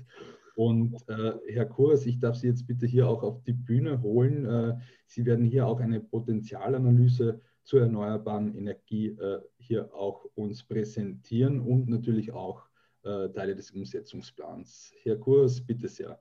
Darf ich nur ganz kurz dazwischen, Entschuldigung, Herr Kuras, wenn ich Ihnen da jetzt das wegnehme, darf ich mich, äh, wollte mich nur bedanken äh, für die Einladung, danke für die Diskussion, muss mich dann leider eben verabschieden. Äh, danke auch an den Benedikt Enser äh, für die profunde, äh, profunde äh, Diskussion und, und allen, Johannes Lienert, an erster Stelle danke dir für die Einladung und, und ähm, ja, wünsche einen schönen Nachmittag und nur interessante interessante Inputs. Äh, Entschuldigung, Herr Kuras, dass Sie jetzt. Ja, danke für Ihre Zeit, dass Sie sich Zeit genommen haben. Mhm. Dankeschön. Wiederschauen. Okay, Herr Staatssekretär. Wiedersehen. Ja, ein, ein, einen schönen Nachmittag äh, von, meiner, von meiner Seite her. Es war, ich, ich finde, es war toll, die Ausführungen, die auf der einen Seite vom Staatssekretär gekommen sind, auf der anderen Seite von Dr. Enser. Im Endeffekt sieht man, es ist ein sehr, sehr spannendes Thema und es krempelt eigentlich die Energielandschaft komplett um. Ja, es schafft dazu, und ich möchte da kurz jetzt mal den Bildschirm teilen, ich hoffe, dass ich das gut hinkriege. Ja, es schafft eigentlich die Basis dafür, energieökologisch und ökonomisch zu denken. Ich glaube, wir schaffen das nur dann, wenn wir das in einem gemeinsamen Haus sehen und gemeinsam hier vorgehen und gemeinsam auch etwas tun. Und das Energie, Erneuerbaren Energieausbaugesetz schafft hier dafür eine, eine, eine wesentliche Basis. Ja, ohne dem wird es nicht gehen. Und ich sage immer dahingehend, wir gehen eigentlich jetzt zurück in die Zukunft. Ja, wir gehen zum Ursprung der Stromversorgung zurück, wie so sozusagen mal der Ursprung war, vielleicht so vor ein bisschen über 100 Jahren, wo man mal begonnen hat, irgendwo ein Bauernhof hat mal gesagt, na gut, ich habe hier jetzt mal eine kleine Turbine, tu mal vielleicht meinen eigenen Bauernhof mal ein bisschen mit Strom versorgen, mit Licht versorgen und dann schrittweise das auszubauen. Darüber gehen wir eigentlich jetzt wieder hin. Also wir kommen wieder in eine regionale Versorgung hinein und, und schauen in die Richtung. Ich habe hier, jetzt schaue ich mal, wie das geht. Ein Moment. Da. Du hängst da gerade. Ähm, ich schaue nur gerade, das ist, sieht man jetzt nicht, die Bildschirmpräsentation. Ein Moment. Die Technik ist manchmal da.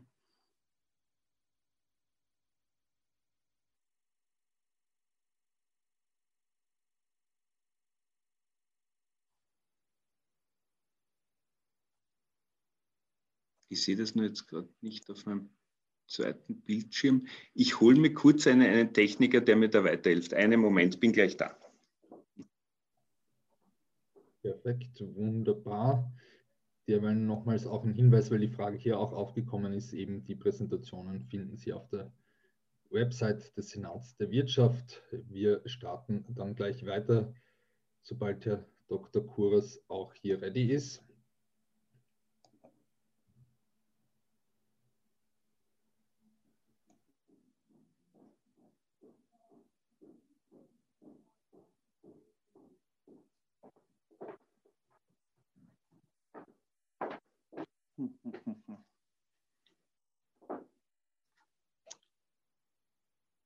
Ist mir jetzt sehr unangenehm, dass ich das, äh, dass das so hängt.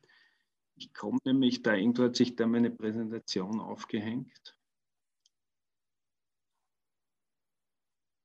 So, ich werde das so machen, dass ich so die, die Folien durchgehe. Tut mir leid, aber ich glaube, es ist auch so, äh, so zu sehen. Und man kommt da weiter. Ja, danke schön. Im Endeffekt möchte ich drei Schwerpunkte beleuchten. Das eine ist mal Modelle der Umsetzung. Wie kann man sich damit auseinandersetzen? Der zweite Schwerpunkt soll, wir haben da mit Partnern gemeinsam schon mal so Gemeinden analysiert und, und was man tun kann. Und ich glaube, der wichtigste Schritt ist dann, und wir hoffen natürlich, dass das Gesetz jetzt bald wirklich auch beschlossen werden kann, auch daran dann zu schauen, Umsetzung in der Praxis, was kann man da tun, was kann vielleicht auch ein Betrieb tun, was, was ist da. Wir haben uns von der Grundstruktur bereits im Jahr 2019 auseinandergesetzt, damals mit, mit zwei Forschungsprojekten. Das war ein wichtiger Schritt. Man gesagt hat, aha, man muss eine Basis setzen, man muss vor allem auch in Richtung technische Analysen hineingehen, um da etwas zu machen. Und sagt, na gut, darauf kann man dann Modelle Und das ist natürlich auch ganz, ganz wichtig, auch der, der Schritt in Richtung künstliche Intelligenz zu gehen und da etwas zu, zu machen. Das haben wir zwei Forschungsprojekte mit der TU Wien. Das eine ist, und das stelle ich hier nur ganz, ganz kurz äh, punktuell vor, ein Projekt, wo wir hier mit Schweden und der Schweiz zusammenarbeiten. Da ging es eigentlich darum, auch zu sagen, wo sind Flexibilitäten, wie kann man da hier, und erneuerbare Energie heißt natürlich auch sehr, sehr wetterabhängig. Ich denke jetzt besonders zum Beispiel jetzt in Jänner, Februar dieses Jahr und auch man merkt es auch im März, sehr, sehr stark geprägt. Wir haben viel, viel weniger Wind im Markt. Also das hat natürlich schon Auswirkungen auch vor allem auf die Wirtschaftlichkeit von Anlagen, auf die Wirtschaftlichkeit vom Betrieb und hat natürlich dann auch Auswirkungen, vor allem als auch wenn dann Unternehmen davon betroffen sind und etwas bei den gesamten Betrachtungen war es uns ein Anliegen, im Prinzip skalierbare Ansätze zu haben. Das heißt, Ansätze zu haben, die auf der einen Seite vielleicht ganz kleinräumig sind. Kleinräumig heißt Beispiel für eine kleine Gemeinde, aber natürlich auch übergreifend mehr zu sehen. Ich denke jetzt mal auch vielleicht ein bisschen so der Unterschied in Richtung erneuerbare Energiegemeinschaften und Bürgerenergiegemeinschaften, die Verbindungen zu schaffen und da zu sehen, wie kann man hier optimal steuern. Und ein wichtiger Punkt, und ich glaube, das hat eh auch der Dr. Enser angerissen, ist natürlich auch ein Punkt äh, zu berücksichtigen, wie habe ich hier Netzentlastungen? Ja? Und das habe ich natürlich schon darüber, wenn ich dann mal einen Austausch nur auf der Netzebene 7 oder auf der Netzebene 6 habe. Ich finde es wichtig, dass wir die Netzebene 5 auch dabei haben. Da bin ich sehr glücklich darüber, weil ich glaube, viele mittlere Verbraucher sind schnell auf der Netzebene 5 angeordnet und da können wir natürlich auch die Vorteile anderer Netztarifstrukturen zu haben. Wenn man da hineinschaut, und das äh, war von Anfang an klar, ist es dann auch ein Punkt gewesen, wo man sagt, es sind natürlich unterschiedliche Bereiche, die man unterschiedliche Layer, die man zu berücksichtigen hat. Ich, man muss einen Business Case aufbauen und ich glaube, das wurde auch angesprochen, ganz wichtiger Punkt, so ein One-Stop-Shopping zu gehen, die Funktionalitäten miteinander zu verbinden, weil ja nicht doch eine nicht unwesentliche Komplexität auch damit äh, begründet ist. Und wir haben dann gesagt, naja, wie, wie, könnten wir das gut analysieren und mal so auch vom Modell her aufbauen und darauf zu sagen, ah, im Endeffekt sind es dann schon immer die harten Daten und Fakten, die, da, die dann spielen. Und sind hergegangen und haben uns gesagt, wir schauen uns wirklich einen, eine Region, in dem Fall im 23. Bezirk an. Unser Büro selber liegt auch im 23. Bezirk da zu sehen, naja, was hat man hier? Wir haben hier sehr viel Gewerbegebiet, wir haben im Verhältnis natürlich viele, viele Flächen, die da sind. Und da die Verbindung zu schaffen, zum Beispiel zwischen Werkstatt, Bürogebäude, Speicher, Ladestationen, das kommt auch schrittweise, ist noch nicht so ausgebaut. Aber ich glaube, die Verbindung natürlich auch in dem gesamten Erneuerbaren Ausbaugesetz bedeutet auch eine gewisse Sektorkopplung. Ja, wir haben nicht mehr den Bereich Mobilität. Ich selber fahre jetzt seit, glaube ich, fünf Jahren ein kleines E-Auto. Also wir verbinden die Dinge miteinander und das zu bewerten und zu analysieren und dann auch zu schauen, wie kann das Ganze wirtschaftlich sein.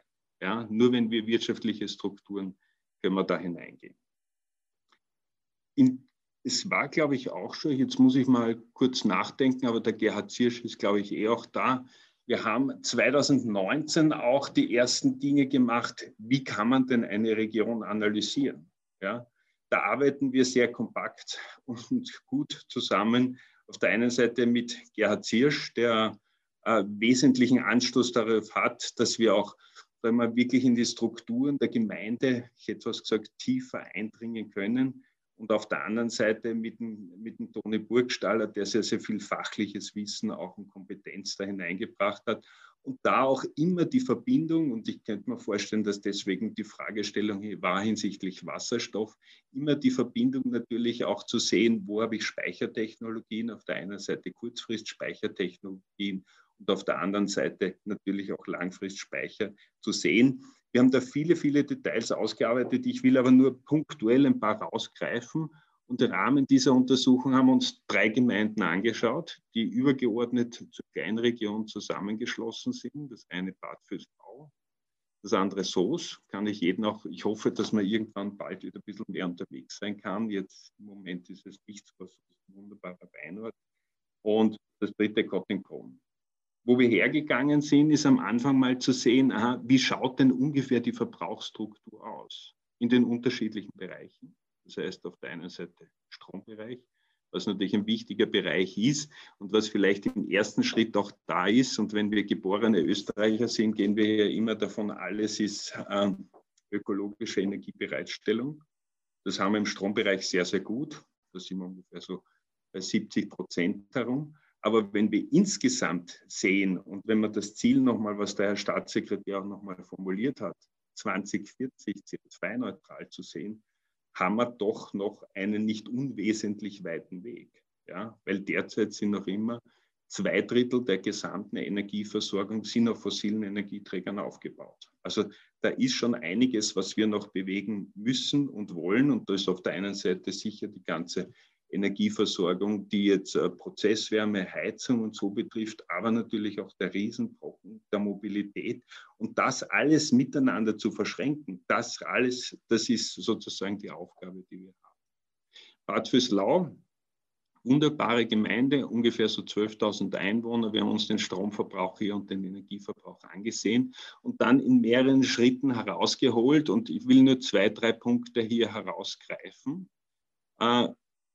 Das ist da jetzt im Moment herausgreifen.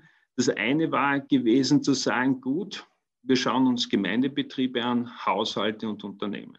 Und was man, glaube ich, da ganz, ganz gut sehen kann, ist der Punkt, Gemeindebetriebe haben im Verhältnis große Flächen für PV-Anlagen, im Verhältnis auch wieder Verhältnis mit kleinen Energieverbrauch. Ja.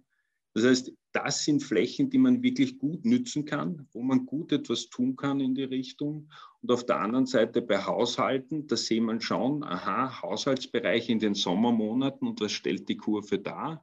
Die Kurve stellt im Prinzip dar so durchschnittliche Tage in dem Zeitraum von Jänner bis Dezember. Und da sehen wir in den Sommermonaten, da können schon einige Überschüsse an PV-Strom produziert werden. In den Wintermonaten haben wir aber doch noch eine wesentliche Unterdeckung. Bad Vöslau hat aber auch einige größere Verbraucher. Ja. Und äh, ich denke jetzt nur Mineralwasserwerk da. Und da sieht man dann da und da sieht man dann diese kleinen orangen Huppeln. Das sind sozusagen die Dinge, was PV bereitgestellt werden kann. Das heißt, was hier ausgesagt worden ist, ist zu sagen, ja, man kann PV-Strom etwas machen, weil auch zuerst die Fragestellung war, aha, brauchen wir noch einen Ausbau an Wasserkraft? Ich glaube hundertprozentig. Ja, ich glaube hundertprozentig. Wir haben die großen Pakete für äh, Photovoltaik und Windenergie. Das sind ja die wirklich großen Pakete da.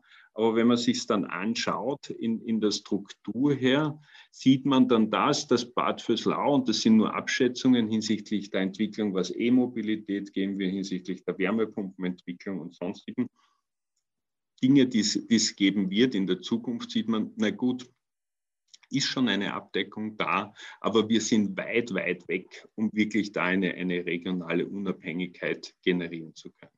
Wie schaut das in einer kleineren Gemeinde aus? Kleineren Gemeinde Soos, wunderbarer Weinort, ja, ungefähr 1000 Einwohner, da verschiebt sich das Bild ein bisschen. Und ich möchte hier eigentlich gleich zu diesen Ergebnissen kommen. Da verschiebt sich dahingehend das Bild, dass man sagt, ja, da haben wir natürlich im Verhältnis zum Energieverbrauch, was jetzt Unternehmen darstellen, was da ist, haben wir natürlich viel, viel größere Flächen. Ja, Weinbauort, große Flächen, die zur Verfügung stehen. Und da sieht man schon, ja, aha, im Sommer kann ich eigentlich einen Überschuss an, an Photovoltaik habe ich da. Im Winter bin ich noch immer in einer nicht unwesentlichen Unterdeckung, was hier passiert. Berücksichtigt wurden hier dann so gewisse Entwicklungen, Wärmepumpen, zusätzliche Wärmepumpen, Mobilität, was sich tut. Übergeordnet, und da will ich auf den Punkt eingehen, hat man dann gesagt, naja, schauen wir uns diese kleine Region an, das ist eine sehr kompakte Region, eben Bad Fürslau, Kottingbrunn mit jeweils ungefähr 12.000 Einwohnern und Soos mit ungefähr 1.000 Einwohnern. Man gesagt, wie schaut da der Energieverbrauch aus? Ein wichtiger Verbrauchergruppe ist natürlich noch immer, was den gesamten Wärmebereich betrifft. Wir haben natürlich auch einen großen Bereich, was die Mobilität betrifft. Ja, das sind doch immer so um die 20 bis 25 Prozent, was da hineingeht. Und wie könnte man hier übergeordnet eine Abdeckung machen und was, was geht man hinein? Ja. Das heißt, auf der einen Seite hat man PV-Strom betrachtet, auch ein High-Level-Untersuchungen, wie viele Flächen können wirklich berücksichtigt werden. Auf der anderen Seite ein wichtiger Punkt der Windkraftwerke. Und ich glaube, da muss man sich wirklich intensiv der Diskussion stellen, schaffen wir auch so, diesen Windkraftausbau wirklich voranzutreiben, auch in der Akzeptanz der Bürgerinnen und Bürger. Ich sehe das immer jetzt bei den Diskussionen, die wir mit äh, Bürgermeistern haben. Da ist Photovoltaik etwas, was anerkannt ist, was man annimmt und so. Aber Windkraftwerke sind jetzt nicht so in dem Bereich, wo man sagt, naja, wir wollen das unbedingt haben. Wir haben uns schon auch bemüht, so Wasserkraftpotenziale und Biomassepotenziale abzuschätzen und sind dann hergegangen, wie könnte es dann hier ausschauen? Ich glaube, eine gute Verbindung ist, glaube ich, was, was man sagen kann, ist die Verbindung Überschuss-PV-Strom, der zum Beispiel im Sommer in, ähm, in Soos entsteht, dann in der Gemeinde mit zu verwerten. Wir haben die Windkraft mit berücksichtigt. Und das wichtige Punkt, glaube ich, der wichtige Punkt, der auch vom Staatssekretär her angesprochen worden ist, wir haben hier eine Wertschöpfung regionale Wertschöpfung. Ja, wir reden hier von einer Wertschöpfung von ungefähr 40 Millionen, die jetzt regional generiert werden. Regional heißt natürlich, was jetzt zusätzlich Installateure montieren können, wo wir Mannschaften damit aufbauen können und eine, eine laufende Wertschöpfung, weil die Anlagen werden einmal gebaut, aber müssen natürlich auch gewartet werden. Hier und da geht auch etwas vielleicht kaputt. Also auch da. Überregional hat es natürlich schon Auswirkungen. Wir werden jetzt, glaube ich, nicht in, äh, in der kleinen Region finden, dass da Windräder gebaut werden. Also das ist schon ein Zufluss, äh, der noch da ist. Und weil auch die Fragestellung war, was, was sind das für Reduktionspotenziale? Ja? Und wenn man das in einer gewissen Struktur betrachtet, sicher gibt es da immer äh, Modellrechnungen, die im Hintergrund laufen. Aber ist dann schon so, dass man sagen kann, ungefähr 90.000 Tonnen pro Jahr können hier in der kleinen Region eingespart werden an CO2-Emissionen. Und das ist schon ein wichtiger Punkt. Und wir sprechen hier von einer Region mit ungefähr äh, 25.000 Einwohnern. Wichtig, und das ist auch, ich habe stabile Energiekosten für dem, was passiert, und auch Sicherung der, der Energieversorgung. Was sind mögliche Lösungsansätze? Und das ist schon, die, die Komplexität ist da und äh, ich, ich hoffe, das, was hier angesprochen worden ist, dass man die Basis hat, ähnlich, ich denke mal jetzt wie bei den gemeinschaftlichen Erzeugungsanlagen, Vertragsstrukturen und so etwas aufzubereiten, ist, glaube ich, ein wichtiger Punkt. Aber es ist wichtig, so Konzepte zu haben, die die Regionalität stärken und die Wirtschaftlichkeit sichern und da hineinzugehen. Es wurde auch die Fragestellung angesprochen, wie viel werden wir uns ersparen? Ja, ich glaube, die Rahmenbedingungen wurden gut gesetzt, dahingehend gut gesetzt, dass man sagt, naja, ich werde mir etwas von den Netzkosten ersparen. So wie angesprochen ist, wird es irgendwie in einem Bereich zwischen 40 bis 60 Prozent der Netzkosten ist. Das ist schon etwas. Ja. Und ich werde mir gewisse Abgaben und Steuerstrukturen ersparen. Aber etwas, glaube ich, ist schon übergeordnet zu betrachten und deswegen habe ich das äh, rausgenommen aus einer Untersuchung aus Deutschland. Ja das sind die wichtigsten Punkte von der Bedeutung her. Ja. Der wichtigste Punkt ganz oben ist auch wieder wie bei der Kleinregion Förderung regionaler Wertschöpfung. Ich schaffe damit regionale Wertschöpfung, Identität. Förderung der erneuerbaren Energie. Um es auf Wienerisch zu sagen, das ist Kagmade Wiesen. Das Ziel 2030 ist eine große Herausforderung und das Ziel 2040 CO2-neutral zu sein, ist noch eine ganz andere Dimension. Und das sind nur mal ein paar Jahre, die wir uns hinbewegen können und wo wir etwas tun können. Natürlich Wirtschaftlichkeit, Dividendenzahlung, Unabhängigkeit, ein gewisse Erreichen zu haben, ja, und auch Energieversorgung in der eigenen Hand zu haben. Deutschland hat die eine oder andere Energiegemeinschaft schon und Energiegenossenschaft. Es gibt so ungefähr 900 mit 200.000 Mitgliedern. Also man hat hier schon gewisse Strukturen. Deutschland macht da etwas schon, nicht in den Entwicklungen, wie wir jetzt in Österreich planen, aber es ist schon etwas da. ein kleines Beispiel, weil es natürlich auch eine Fragestellung war, auch jetzt vom Senat der Wirtschaft, was könnten Motivationsgründe sein? Und das ist ein reales Beispiel. Das ist ein reales Beispiel dafür. Wir haben, wir haben selber unseren äh, Bürobetrieb da in der Perfekter Straße in 1230 Wien. Und wenn wir über die Straßen gehen, gibt es einen Traditionsmetallverarbeitungsbetrieb, die Firma Wea Richter. Und äh, mit denen haben wir schon eine gewisse Zeit mal gesprochen. Macht es einen Sinn? Eine PV-Anlage, die haben verhältnismäßig große Dachflächen, sind ein Betrieb, die eben Montag bis Freitag hauptsächlich produzieren von 8 bis 17 Uhr.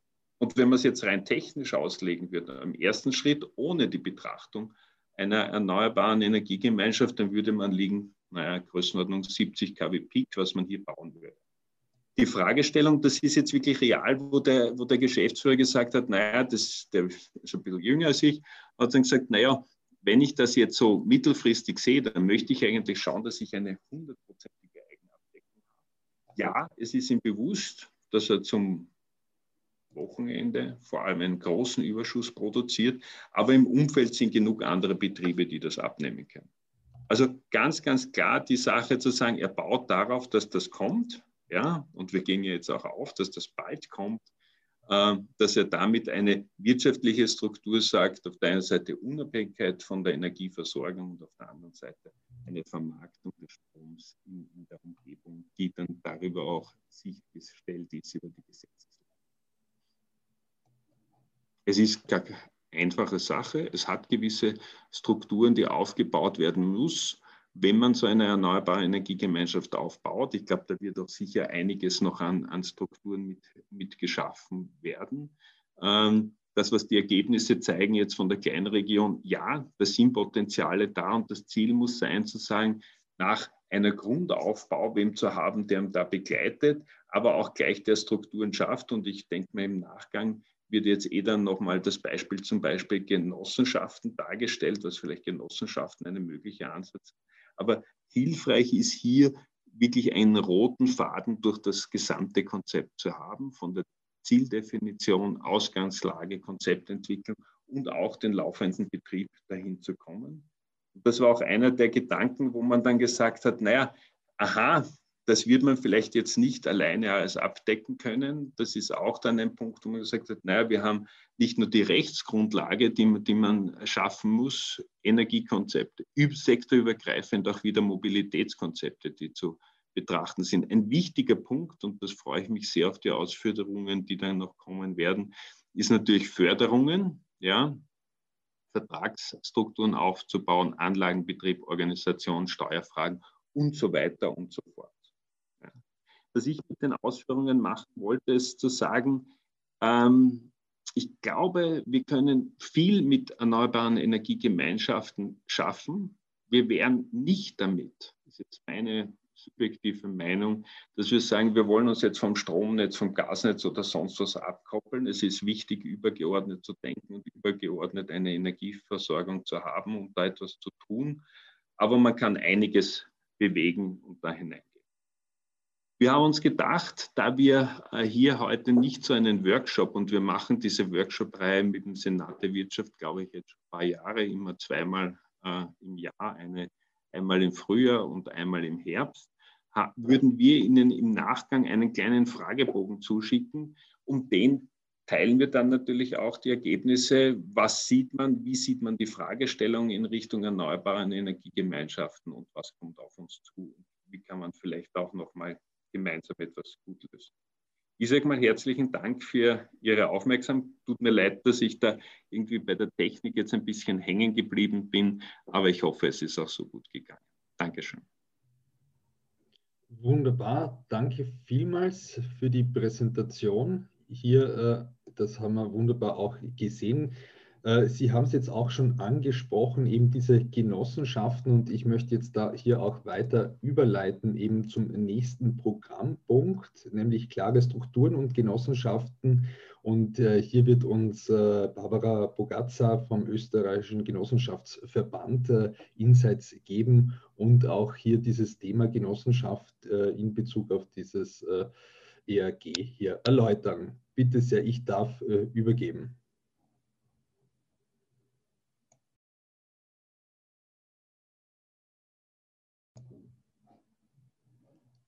Ist die Frau Bogatzar. Die Frau Bogatzar jetzt gar nicht. Ähm, Roland, weißt du da was, Bescheid, äh, was mit ihr ist? Ich werde mal kurz versuchen, ob ich sie am Mobil erwischen kann. Einen Moment bitte. Dann, dann würde ich aber vorschlagen, dass mhm. wir schon einmal mit den Förderungen anfangen aus Zeit. Finde ich positiv, ja. ja. Ja, ja gern, bitte. Dann, dann ziehen wir das vor, eben der Programmpunkt. Zeitlich wird es ja jetzt passen, 16.20 Uhr. Äh, wir haben ja auch äh, hier auch ein bisschen überzogen, aber wir haben nach, äh, zum Ende hin auch noch ein bisschen einen Buffer eingeplant. Ich darf jetzt äh, weiter übergeben zum Förderungsteil an Erich Hutter. Er kennt sich hier wunderbar aus mit den EU-Förderungen, wird uns hier auch äh den Blick äh, auf der EU-Ebene näher schildern. Förderungen als eine Starthilfe. Herr Hutter, bitte sehr, ich darf Sie um Ihren Vortrag bitten.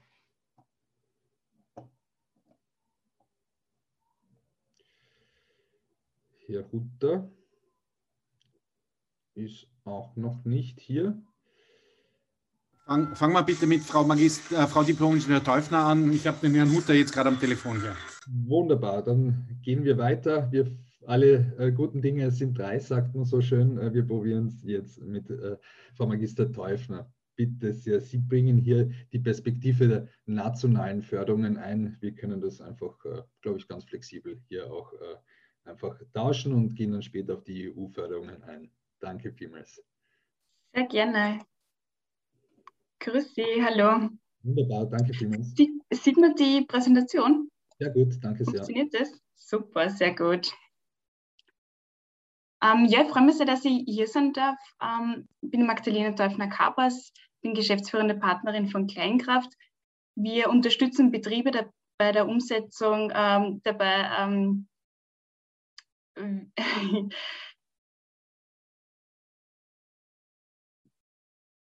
wir helfen auf jeden Fall Betrieben äh, bei der Umsetzung ähm, ähm, von erneuerbaren Energiegemeinschaften und helfen ihnen dabei, von der Energiewende zu profitieren.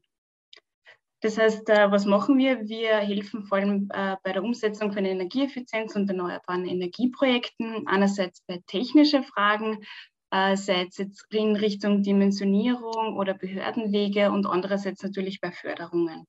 Wir sind ja ganz aktiv in Energieforschungsprojekten und leiten auch selber Forschungsprojekte im Bereich CO2-Nutzung und äh, heute Fokus und ich darf euch heute über das ganz trockene Thema Förderungen berichten, insbesondere Förderungen im Energiebereich.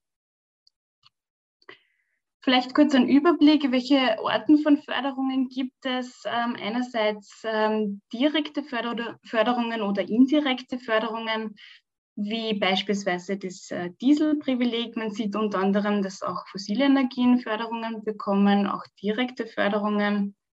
Direkte Förderungen sind ähm, in der Regel ganz konkret äh, mit einem Projekt oder in einer Investition verbunden.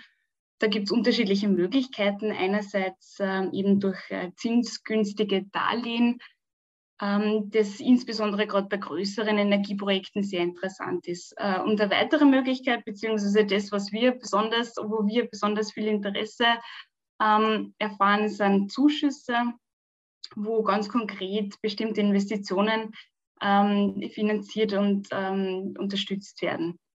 Wir haben jetzt versucht, äh, ein paar Forderungen äh, darzustellen, wobei die Folie müsste in Wirklichkeit wesentlich größer sein. Es gibt echt eine Vielzahl von äh, Förderungen. Ähm, wir haben jetzt da versucht, zwischen Forschungsförderungen, Investitionsförderungen und Wirtschaftsförderungen ähm, zu unterscheiden. Wobei, wie schon eingangs erwähnt, besonders Investitionsförderungen sehr interessant ist bei der Projektentwicklung. Insbesondere ähm, bei der Förderung von erneuerbaren Energien. Und da soll es im Zuge ähm, des erneuerbaren, äh, erneuerbaren ähm, Ausbaugesetzes Änderungen geben, nämlich durch die IAG-Förderabwicklungsstelle, wo insbesondere erneuerbare Energien unterstützt werden. Zusätzlich gibt es ja die Möglichkeit, über den Klima- und Energiefonds beispielsweise für Photovoltaikanlagenförderung zu beziehen oder eben die Kommunalkredit, ähm, sei es jetzt über Landesförderungen, die über die KPC ähm, abgewickelt werden. Weiters gibt es noch Wirtschaftsförderungen. Natürlich gibt es bei Wirtschaftsförderungen auch Investitionsförderungen. Ähm, jedoch sind die einfach umfassend. Es ist nicht nur der Fokus auf Energieprojekte, sondern umfassende, ähm, umfassende Herangehensweise. Ich glaube, da muss ich seit der Investitionsprämie gar nicht mehr viel drauf eingehen. Ich glaube, die AWS, der Austrian Wirtschaftsservice, ist äh, mittlerweile für jeden äh, Begriff. Ähm, ganz spannend sind in dem Zusammenhang auch noch Forschungsförderungen, da werde ich gleich äh, später gleich näher drauf eingehen. Ähm, interessant sind auch noch äh, weitere Möglichkeiten von Landesförderungen, die teilweise auch kombinierbar sind mit Investitionsförderungen oder Beratungsförderungen und andere Spezialförderungen. Ähm, heute möchte ich kurz ähm, folgende Förderungen anreißen, weil sie vor allem für Energieprojekte sehr interessant sind. Und äh, gleich auf den Punkt Forschungsförderungen eingehen. Ähm, an und für sich sind Forschungsförderungen jetzt nicht unmittelbar nahe mit einer Umsetzung verbunden, ähm, je nachdem, wie halt der Entwicklungsstand oder das TRL-Level gerade ähm, des jeweiligen Projektes ist. Äh, in diesem Zusammenhang ist aber die aktuelle Ausschreibung von Stadt der Zukunft ähm, sehr interessant, weil hier einfach äh, äh, schon eine sehr umsetzungsnahe, äh, umsetzungsnahe Projekte äh, gefördert werden. Ähm, wie gesagt, die Ausschreibung ist ganz aktuell. Einreichfrist ist bis Ende Mai um 12 Uhr, ähm, wo insbesondere auch die Entwicklung ähm, von erneuerbaren Energiegemeinschaften und äh, die Entwicklung von Gesamtkonzepten im Vordergrund steht. Das äh, würde ich auf jeden Fall äh, jedem ans Herz legen, die äh, gerade in der Umsetzung sehr interessiert sind, ähm, wo dann im Zuge der Förderung dann Konzepte entwickelt, entwickelt werden können. Und ganz interessant ist, werden hier nicht nur Investitionen gefördert, sondern eben auch, auch die Arbeitszeit, die für die Entwicklung oder für, die, ähm, für den Aufbau benötigt werden. Und äh, wie der Herr Kura schon angesprochen hat, es sind nicht nur technische, also es sind nicht nur rechtliche Rahmenbedingungen, sondern vor allem auch organisatorische, technische Fragestellungen, die ganz wichtig sind zu klären und äh, da macht es natürlich Sinn, wenn, wenn es hier Unterstützung gibt, um solche Projekte voranzutreiben. Äh, den Klima- und Energiefonds steht auch noch dabei, weil er sehr oft Fördergeber für andere Energieforschungsprojekte ist, deswegen auch hier nochmal angeführt. Ähm, ein weiterer Punkt ähm, ist, sind Investitionsförderungen, insbesondere ähm, in, im Zusammenhang mit erneuerbaren Energiegemeinschaften für die Förderung von Photovoltaikanlagen. Ähm, aktuell gibt es eine Ausschreibung vom Klima- und Energiefonds und von äh, der KPC für kleinere Photovoltaikanlagen bis 50 kW Peak, die, ähm, die natürlich interessant ist. Ähm, zukünftig soll es möglich sein, äh, im Zuge äh, der IAG-Förderabwicklungsstelle Fördereinreichungen zu stellen, wobei insbesondere Investitionsförderungen und äh, Marktprämien ähm, für Photovoltaikanlagen zum Einreichen möglich sind, ob 10 Kilowatt fix, sofern ich die aktuellen Zahlen richtig im Kopf habe. Ähm, und äh, der wesentliche Vorteil ist, dass es hier langfristige Fördervolumina ähm, gibt, die hier fixiert werden sollen, was, was auf jeden Fall eben für, aus wirtschaftlicher Sicht sehr positiv zu bewerten ist, dass es nicht jedes Mal großes Fragezeichen ist, äh, was passiert äh, im nächsten Jahr und wie schaut es aus. Also das ist auf jeden Fall eine großartige Entwicklung. Ähm, Herausforderungen ähm, bei der Installation oder bei der Umsetzung von Photovoltaikprojekten finde ich, sind jedenfalls die Netzzugangsvereinbarung oder allgemein der Netzzugang. Hier fehlt es einfach ein bisschen an, an, Transparenz. Für kleinere Anlagen soll es da insbesondere auch Erleichterungen geben, ähm, aber wenn es dann größere Anlagen oder prinzipiell aktuell ist es so, dass es irgendwie manchmal wie Raketenwissenschaft wirkt, wenn man einen Netzzugangsvertrag äh, benötigt. Da braucht es einfach mehr ähm, Transparenz oder Standardisierung äh, in Richtung, ähm, ja, sonst ist einfach die Projektplanung ganz schwierig, wenn man nicht genau weiß, äh, welche Anforderungen auf einen zukommen. Und äh, ich habe es ja schon im Chat äh, an, angesprochen. Danke, Herr Enser, für die Rückmeldung. Ähm, es sind einige Projekte auch im Zuge ähm, der Investitionsprämie ähm, an Photovoltaikanlagen eingereicht worden. Aktuell gibt es aber sonst keine ähm, interessante Ausschreibung über 50 kW Peak für Photovoltaikanlagen. Ähm, die sind sehr schnell ähm, weg gewesen. Da war es natürlich ganz wichtig, wenn es da Übergangsförderungen gibt oder irgendeine Übergangslösung, weil die Beauftragung einfach bis Ende Mai äh, stattfinden muss und in der Regel äh, müssen Förderungen einfach bevor die Beauftragung äh, stattfindet, eingereicht werden. Ähm, ein kurzer Überblick, und das ist nicht von, von mir, also die, die Präsentation ist von Jürgen Schneider. Ähm, und mittlerweile gibt es einige Änderungen, die jetzt in der Ministerratsvorlage ähm, schon angesprochen worden sind. Vielleicht ein kurzer Überblick über die Fördervolumina, ähm, die im Zuge vom äh, Erneuerbaren Ausbaugesetz geplant sind. Äh, weiters würde ich ja nur gerne die Investitionsförderungen für die Energieeffizienz und äh, Prozessoptimierungsprojekte ansprechen, weil es ja nicht, nicht, nur wichtig ist, den Ausbau erneuerbarer Energien, sondern auch die Optimierung der bestehenden Prozesse ähm, anzusprechen. Und da gibt es die Möglichkeit, insbesondere bei der KPC ähm, 30 Prozent Investitionskosten bis zu 30 Prozent Investitionskosten fördern zu lassen wobei diese Förderungen ähm, auch kombinierbar sind mit Landesförderungen. Wobei man aufpassen muss, die sind in der Regel äh, die Minimis pflichtig. Da möchte ich jetzt ganz zum Schluss nochmal drauf eingehen. Die letzte Folie, ähm, und damit es nicht zu trocken wird im Bereich Förderungen. Ähm, es gibt sehr viele Förderungen und diese, stehen, diese ändern sich in der Regel erst sehr häufig. Das heißt, es lohnt sich äh, jedes Mal wieder, Förderkriterien aufs Neue durchzulesen, zu überprüfen. Ähm, gibt es ein bestimmtes äh, Mindestprojektvolumen, gibt es ein maximales Projektvolumen, äh, gibt es eine bestimmte Mindesteinsparung, ähm, was muss ich beachten ähm, bei, bei der Projekteinreichung.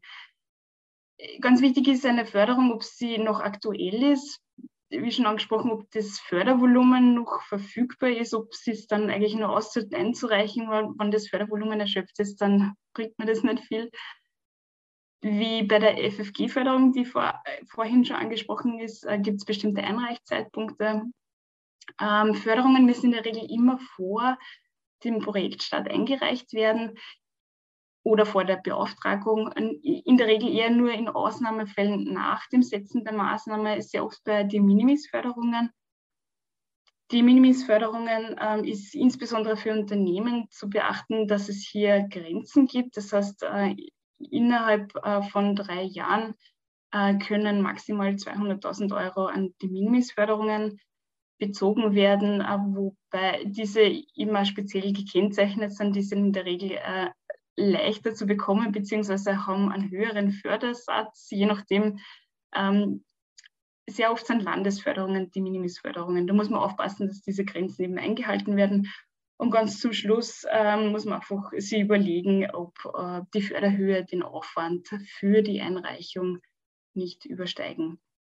Ähm, ich habe dann noch ganz am Ende von der Folie ähm, das war links, äh, wo, wenn Sie interessiert sind an Förderung, gibt es hier einen ganz guten Überblick für Energieprojekte und sonst zu Fragen jederzeit gerne. Äh, Sie können uns jederzeit kontaktieren, wir können gerne weiterhelfen und ja, ich freue mich auf Ihre Rückmeldung.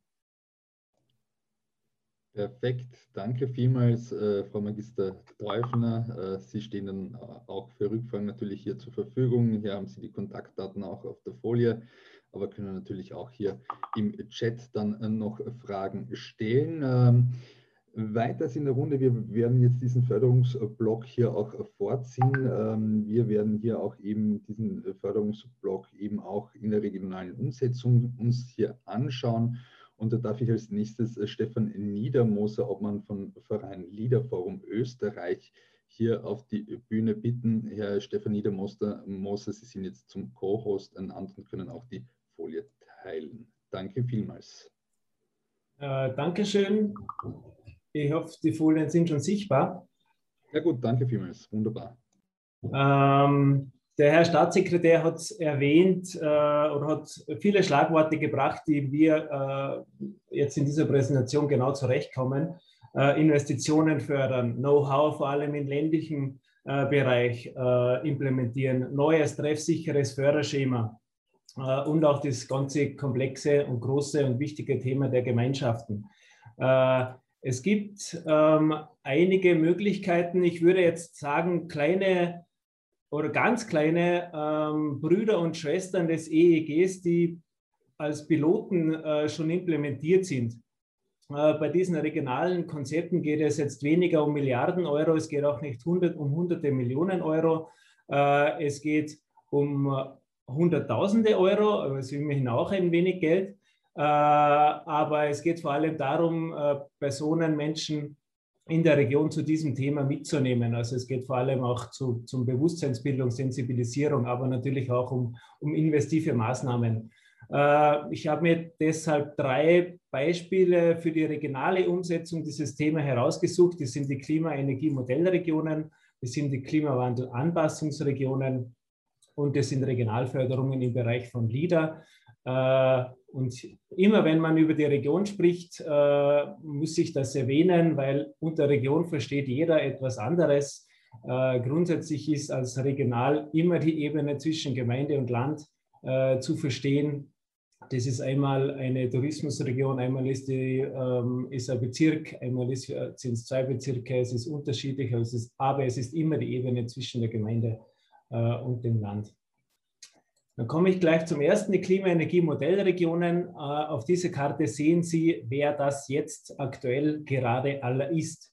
Und es ist eigentlich schon äh, über ganz Österreich verteilt, gibt es mehr als 100 äh, Klima- und Energiemodellregionen, die vorwiegend das Ziel verfolgen, in ihrem Bereich Aktivitäten zu setzen. Jedes, jede Region Viele von euch sind vielleicht auch in einer Region beheimatet. Äh, was ist das Ziel? Unterstützt werden die Klima-Energie-Modellregionen vom Klima- und Energiefonds, also vom BMK, vom Herrn Staatssekretär.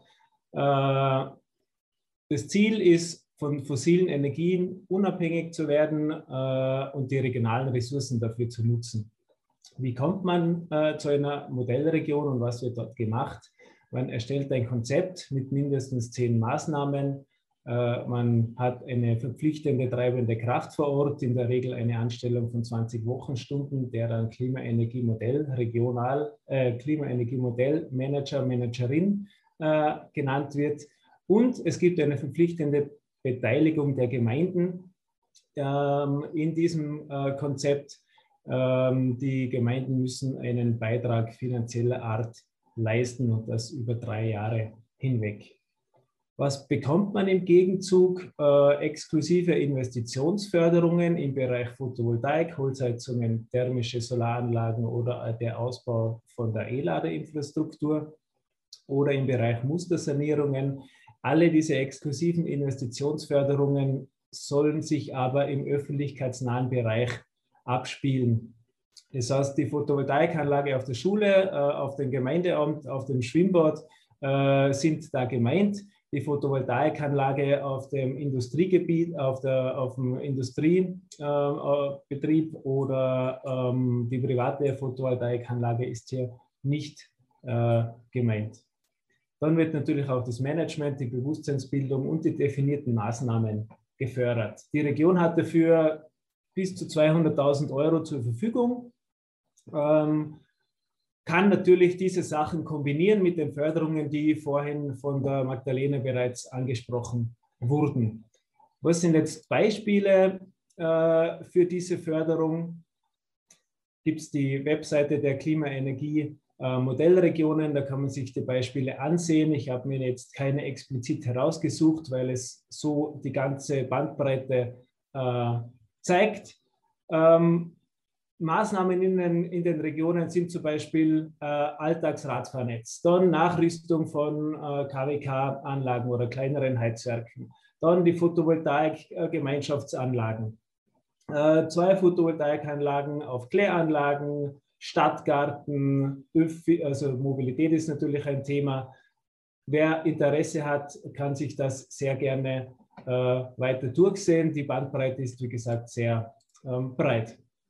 Die zweite, ähm, das zweite Modell ist klar, also Klimawandelanpassung, einen etwas anderen Schwerpunkt, sind auch nicht so viele Regionen in Österreich derzeit dabei. Es ist ein eher neueres Konzept, es gibt seit zwei bis drei Jahren jetzt und äh, leider noch wenig, etwas wenig los im Westen, muss ich zu meiner Schande gestehen, in unserem Bundesland gar nicht aus Tirol, aber das hat andere Gründe.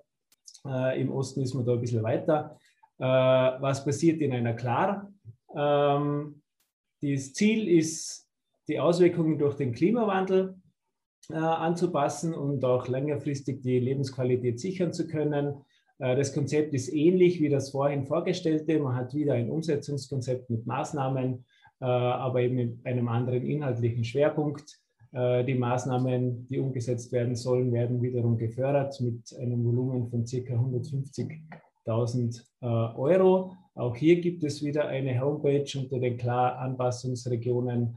Ähm, was passiert, hier, was passiert hier? Katastrophenschutz, äh, Bodenerosion, Biodiversität ist ein Thema, Risikoschulungen, Kinder, wie gesagt, Bewusstseinsbildung. Und ist, Sie sehen hier die regionalen Ausprägungen, aus welchen Regionen das kommt. Bewässerung, also da geht die Richtung ein, in eine andere als über den äh, Klima-Energie-Modellregionen, wo es in Investitionen, hier ist wirklich eher äh, Bewusstseinsbildung zum, zum Klimawandel. Und die dritte, der dritte äh, Schwerpunkt sind die LIDA-Regionen. Das ist fast flächendeckend in ganz Österreich vorherrschend. Ähm, hier ist das Ziel die Erhöhung der Wertschöpfung äh, generell im ländlichen Raum. Äh, und es ist seit 25 Jahren in Österreich etabliert als integrierte Regionalentwicklung dieses Modell. Den ausgewählten, vom Ministerium ausgewählten Regionen äh, stehen 250 Millionen Euro zur Verfügung. Was ist interessant für heute? In der nächsten äh, Periode 2023 äh, bis 2027 wird es einen eigenen Schwerpunkt geben für Klima- und Umweltthemen. Äh, einer von vier Schwerpunkten in den LIDA-Regionen, die sich diesem Thema widmen, auch ein Budget dafür bekommen. Der wesentliche Mehrwert bei LIDA besteht darin, dass tatsächlich die Auswahl, die Selektion, die Durchführung komplett in der Region äh, erfolgt und ein Management zur Verfügung steht, das einen hilft. Auch hier gibt es wieder viele Beispiele, die man äh, sich äh, ansehen kann. Die, das Thema ähm, Energie, Umwelt oder auch das Thema natürlich des, des neuen Gesetzes ist meiner Meinung nach ein regionales Thema äh, mit, mit Umsetzung auf der lokalen Ebene, aber die Regionen wollen, können und werden hier einen Schwerpunkt spielen, wenn man diese Ziele erreichen will. Hier ist es nochmal zusammengefasst. Ähm, die Chem Klar Lieder habe ich gerade ganz kurz äh, gestreift. Auf Gemeindeebene gibt es noch die fünf Gemeinden, das Klimabündnis. Äh, diese Übersicht wurde vom Umweltbundesamt äh, erstellt und vom Ministerium ist downloadbar, natürlich auch in meiner Präsentation verfügbar und fasst die Dinge sehr gut und klar zusammen. In diesem Sinne für alle Unternehmer heute, die zuhören, bitte immer wieder eine, äh, eine, einen Blick auf die Umweltförderung.at werfen. Natürlich auch für die Gemeinden, weil das äh, Förderspektrum wirklich sehr, sehr breit ist und es schade ist, wenn man es nicht ausnutzt oder erst später draufkommt, wenn man es schon umgesetzt hat. In diesem Sinne vielen Dank äh, und ja, gebe wieder zurück an, den, an die Moderation. Danke vielmals, Herr Magister Niedermoser, dass Sie hier auch eben diese Förderungen in der regionalen Umsetzung hier auch uns dargelegt haben und auch Insights gegeben haben. Es kamen auch einige Fragen rein. Wir behandeln die dann im äh, Anschluss äh, an diesen Blog hier. Äh, vielleicht, wenn Sie auch schriftlich diese Fragen auch schon im Chat teilweise beantworten wollen, nur zu, auch an die Teilnehmerinnen und Teilnehmer des Webinars, vor allem auch an die Expertinnen und Experten hier. Dieser Förderungsteil, wir haben es jetzt vorher gehört, eben die Regionen hier als auch äh, die nationalen Förderungen, da darf eine Ebene nicht fehlen, nämlich die EU-Ebene. Und dazu wird uns jetzt Magister Erich Hutter hier einen Input geben, welche Förderungen es hier gibt. Herr Hutter, bitte sehr, the stage is yours. Gut, schönen Abend, sehr verehrte Kollegen. Ich glaube, den hier ist besser. Ähm, es freut mich sehr, dass ich den Abschluss hier bilden darf, nachdem wir uns jetzt schon bewegt haben auf der Leader-Ebene, sozusagen auf der kleinsten Ebene und der Subsidiaritätsebene schlechthin. Dann hat uns meine liebe äh, Vorrednerin auch schon eingeführt, das, was Österreich macht. Und ich möchte Ihnen jetzt eine Übersicht geben über das, was die Europäische Union bieten kann. Die EU hat zwei Schwerpunkte und sie hat vor allen Dingen zwei Institutionen ermöglicht, dass sie zusammenarbeiten. Das hat schon begonnen durch den Jean-Claude Juncker Fonds, wie Sie wissen, aus dem Jahr 2015. Damals hat sich die Kommission zusammen äh, Gelder zur Verfügung gestellt für Projekte, um Europa sozusagen aus dieser finanziellen Schieflage herauszuholen. Und daraus wurden dann 315 Milliarden und daraus noch einmal weiter 500 Milliarden. Jetzt ist mit 2021 die Zusammenarbeit der Europäischen Investitionsbank und der Europäischen Kommission ein neuer Schwerpunkt. Und da möchte ich Sie jetzt auf zwei Möglichkeiten hinweisen. Können Sie meine Slides hineinspielen oder sonst spreche ich hier frei drüber? Gut, dann möchte ich anfangen mit dem ersten Programm von der Europäischen Investitionsbank, das ist EU Invest. EU Invest ist heute zerfällt in drei Teile, nämlich in die sogenannten Garantieteile, in das Equity und in das sogenannte Risk Sharing Instrument. Hier ist der Hauptplayer die Europäische Investitionsbank. Und es gibt zwei Variationen, wie die Europäische Investitionsbank in der Lage ist, sie finanziell zu unterstützen. Wenn man normalerweise sich an die Europäische Investitionsbank wendet und man liegt sozusagen unterhalb von gut 20 Millionen Euro, dann schaltet sie Partnerbanken dazwischen, die in der Lage sind, weil sie Verträge haben, spezielle Verträge mit der Europäischen Investitionsbank, ihnen Gelder zur Verfügung zu stellen für Investitionen im Energiebereich und natürlich auch im Bereich von Forschung und Innovation, mehr oder weniger alles, was hier Energieziele betrifft. Die Europäische Investitionsbank hat sich sozusagen zum Hauptakteur in Europa dahingehend entwickelt, dass alles, was nicht mit Förderung zu tun hat, sie von Seiten der europäischen Institutionen der Hauptpartner ist, der den Auftrag hat, jetzt zwischen 2021 und 2027 die Gelder zur Verfügung zu stellen. Ich darf hier gleich auf einen weiteren Finanzierungskorb hinweisen. Das ist das, was Sie alle kennen als den sogenannten Corona-Finanzierungskorb. Da geht es um diese 750 Milliarden Euro, die die Europäische Investitionsbank zur Abwicklung bekommen hat. Mit Ende April werden alle Mitgliedstaaten ihre Projekte vorgelegt haben. Das heißt, sie haben dann den Vertrag mit der Europäischen Investitionsbank, in dem sie beschreiben, was sie schwerpunktmäßig finanzieren wollen. Und nachdem wir ja im Jahre 2021 drei große Schlagworte haben, nämlich den Green Deal, dann die Kreislaufwirtschaft und die Digitalisierung und das passt sozusagen zusammen in den Gesamtbereich europäische Tätigkeiten bis 2027. Bis jetzt habe ich Ihnen von der Europäischen Investitionsbank berichtet. Und jetzt gehen wir auf den zweiten Partner ein, und das ist die Europäische Kommission. Die Europäische Kommission stellt uns Gelder zur Verfügung, dahingehend gerade im Bereich Forschung und Innovation durch das Horizont Europe Programm. Die Zahl, die Sie hier hören, beläuft sich auf knapp 95 Milliarden Euro. Das heißt, hier geht die EU her und bietet die Möglichkeit, dass man über Horizont Europe vor, äh, Gelder bekommt auf der Ebene der Forschung und der Innovation. Und das ist eines wichtig. Es gibt die Grundlage dazu, bildet Artikel 4 über die Arbeitsweise der Europäischen Union. Und hier ist vorgesehen, dass unabhängig von dem, was auf nationaler Ebene passiert, die EU ihre eigenen Förderungen herausgeben kann. Das heißt, wenn Sie Projekte starten, wo wir sie unterstützen, dann kriegen wir direkt Gelder aus Brüssel. So, jetzt möchte ich hier einen weiteren Punkt machen, dass ich Sie darauf hinweise, dass jetzt mit Anfang April die ersten Förderungen losgehen. Und hier gibt es bei diesem sogenannten Drei-Säulen-Modell, wobei das erste sozusagen, da geht es um, um die Richtung um exzellente Forschung, das zweite sind die Cluster und das dritte, auf diesen Punkt gehe ich dann noch später ein. Äh, ich möchte Sie auf diese ersten beiden Säulen hinweisen. In der Säule 1 geht es um Bottom-up-Projekte. Bottom-up-Projekte bedeutet, dass Sie vorschlagen, zu welchem Zeitpunkt und wann Sie einreichen wollen und wie viel Geld Sie benötigen. Und dazu gibt es jetzt zum Beispiel den Start und das Accelerator-Programm mit Anfang April. Wird es eröffnet, dann haben Sie drei Monate Zeit bis zum 30. Juni Und da geht es um Geldsummen bis zweieinhalb Millionen Euro knapp.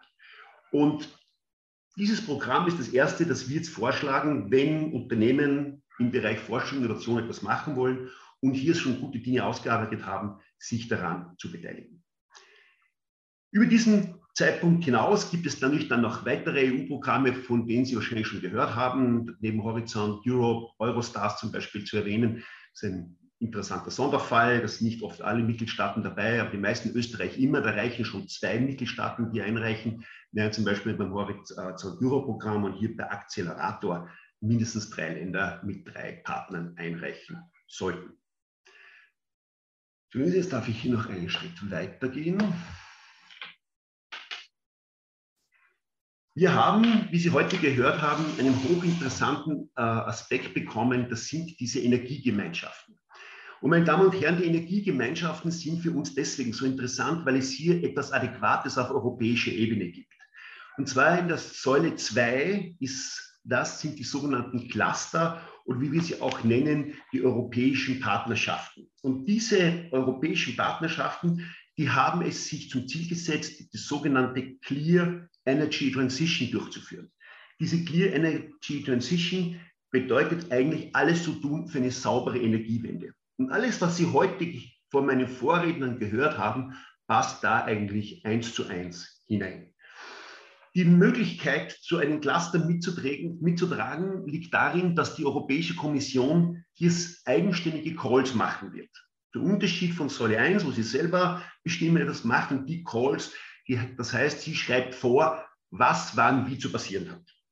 Ich nehme an, dass der erste Call nicht so lange auf sich warten lassen wird. Bin hier noch nicht so genau informiert, wann er kommen sollte. Ich weiß, dass erste Cluster dieses Jahr, sorry, dieses Jahr starten werden, aber wann der Energiecluster kommt, das werden wir sehen. Und jetzt noch zur dritten Säule, das ist die sogenannte Innovative Europe. Der Unterschied zur ersten liegt darin, dass Innovative Europe darin eine große Weiterentwicklung ermöglicht, wenn sie schon mehr oder weniger faktisch marktreif sind und nur noch Innovationen machen müssen. Und das ist das Gleiche wie bei Säule 1, da geht es auch um Bottom-up. Das heißt, auch hier haben Sie die Möglichkeit zu entscheiden, wie viel Geld Sie brauchen, mit welchem Inhalt Sie hineingehen, mit welchen Partnern und so weiter. Das ist sozusagen die europäische Ebene aus dieser Kombination Europäische Investitionsbank und Europäische Kommission. Die Gelder der Europäischen Kommission sind immer verlorene Zuschüsse, was heißen soll, Grants, daher nicht zurückzuzahlen. Und damit darf ich meine Ausführungen in dieser Form beenden und stehe Ihnen gern für weitere Fragen bzw. Informationen zur Verfügung. Herzlichen Dank. Danke vielmals für diesen sehr kompakten und äh, konkreten Input hier auch äh, zu diesen Förderungen hier natürlich auf EU-Ebene. Ähm, wir werden diese Fragen auch zusammen äh, hier auch fassen. Ich habe einige auch hier mitgeschrieben und im Anschluss an den nächsten äh, Programmpunkt, nämlich die Genossenschaften, hier auch äh, beantworten. Ich darf jetzt Barbara Bogatzer hier vom österreichischen Genossenschaftsverband hier bitte auf die Bühne bitten. Sie bitten hier auch ein bisschen um Verzeihnis, dass wir das geswitcht haben, die Förderungen erst gemacht haben. Wir gehen jetzt äh, zum Schluss äh, auf die Genossenschaften ein, welche Rolle die auch hier spielen im Erneuerbaren Ausbaugesetz.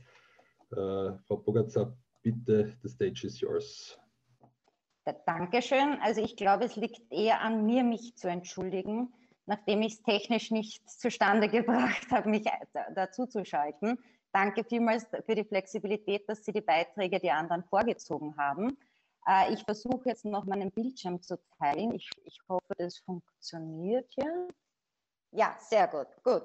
Dann erlaube ich mir zu starten und hoffe, dass es funktioniert beim Weiterschalten. Also danke noch einmal für das Verständnis. Man sieht sehr schön, äh, warum ich nicht zu den technischen Voraussetzungen für irgendwas vortrage, weil dafür bin ich offensichtlich nicht geeignet.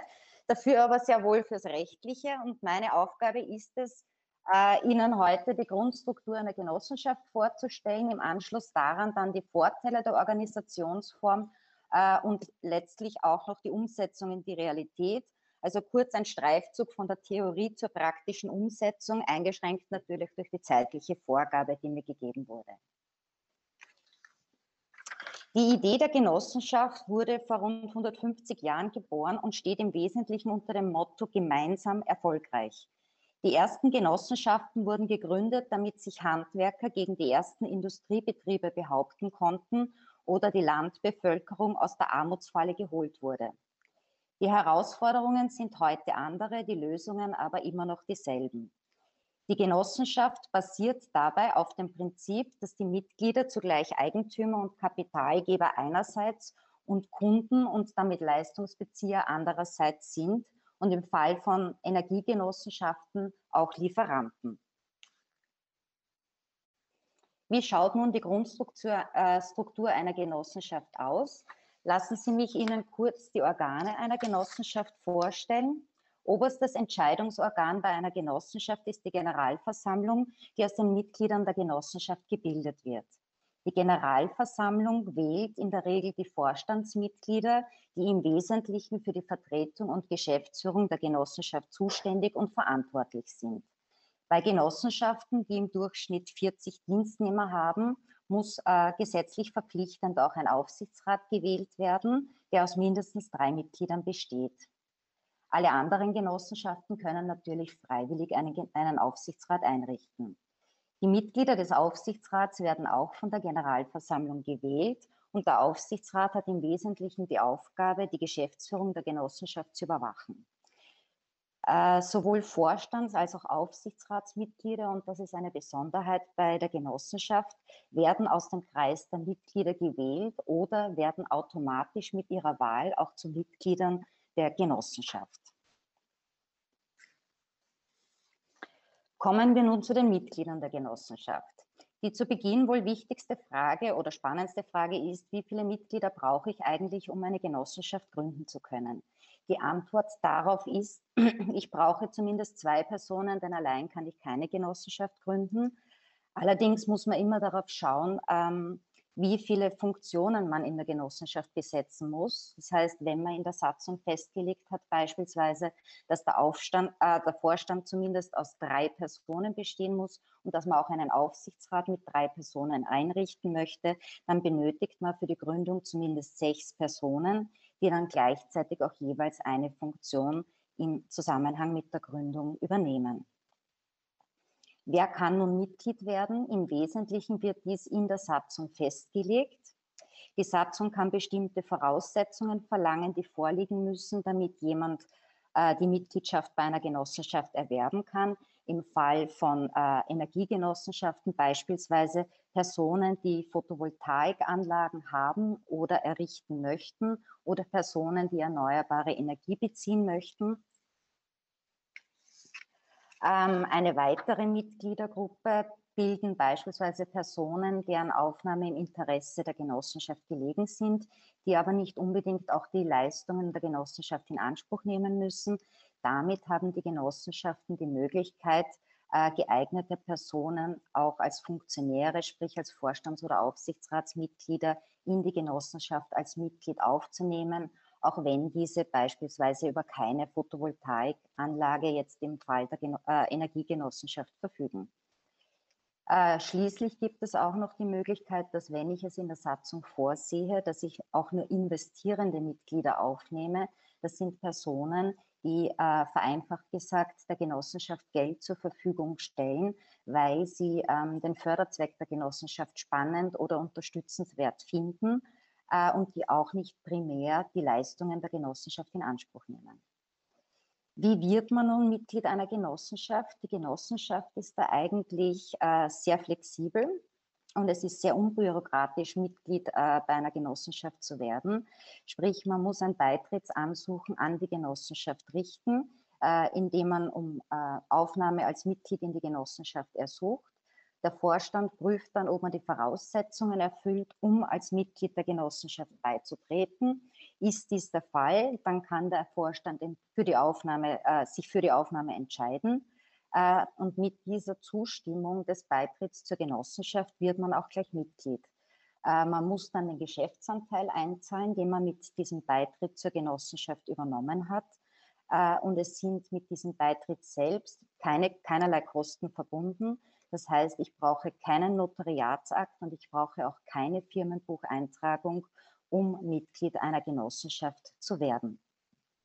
Genauso einfach und unbürokratisch ist Auch die Beendigung der Mitgliedschaft, wenn ein Mitglied, um jetzt beim äh, Beispiel der Energiegenossenschaft zu bleiben, beispielsweise aus der Region verzieht äh, und äh, in eine andere Region zieht und dort dann beispielsweise Mitglied bei einer Genossenschaft werden möchte, dann kündigt es einfach die Mitgliedschaft bei seiner bisherigen Genossenschaft ähm, und erhält dann das Nominale seines Geschäftsanteils wieder ausgezahlt und scheidet damit aus der Genossenschaft aus. Sprich, das Mitglied, das ausscheiden möchte, muss niemand finden, der seinen Anteil übernimmt. Äh, es bedarf auch keiner Schätzung des Geschäftsanteils. Es muss kein Notariatsakt errichtet werden und es sind auch mit dem Austritt aus der Genossenschaft keine Kosten verbunden. Das heißt, sowohl der Eintritt als auch der Austritt aus der Genossenschaft sind unbürokratisch und sehr flexibel.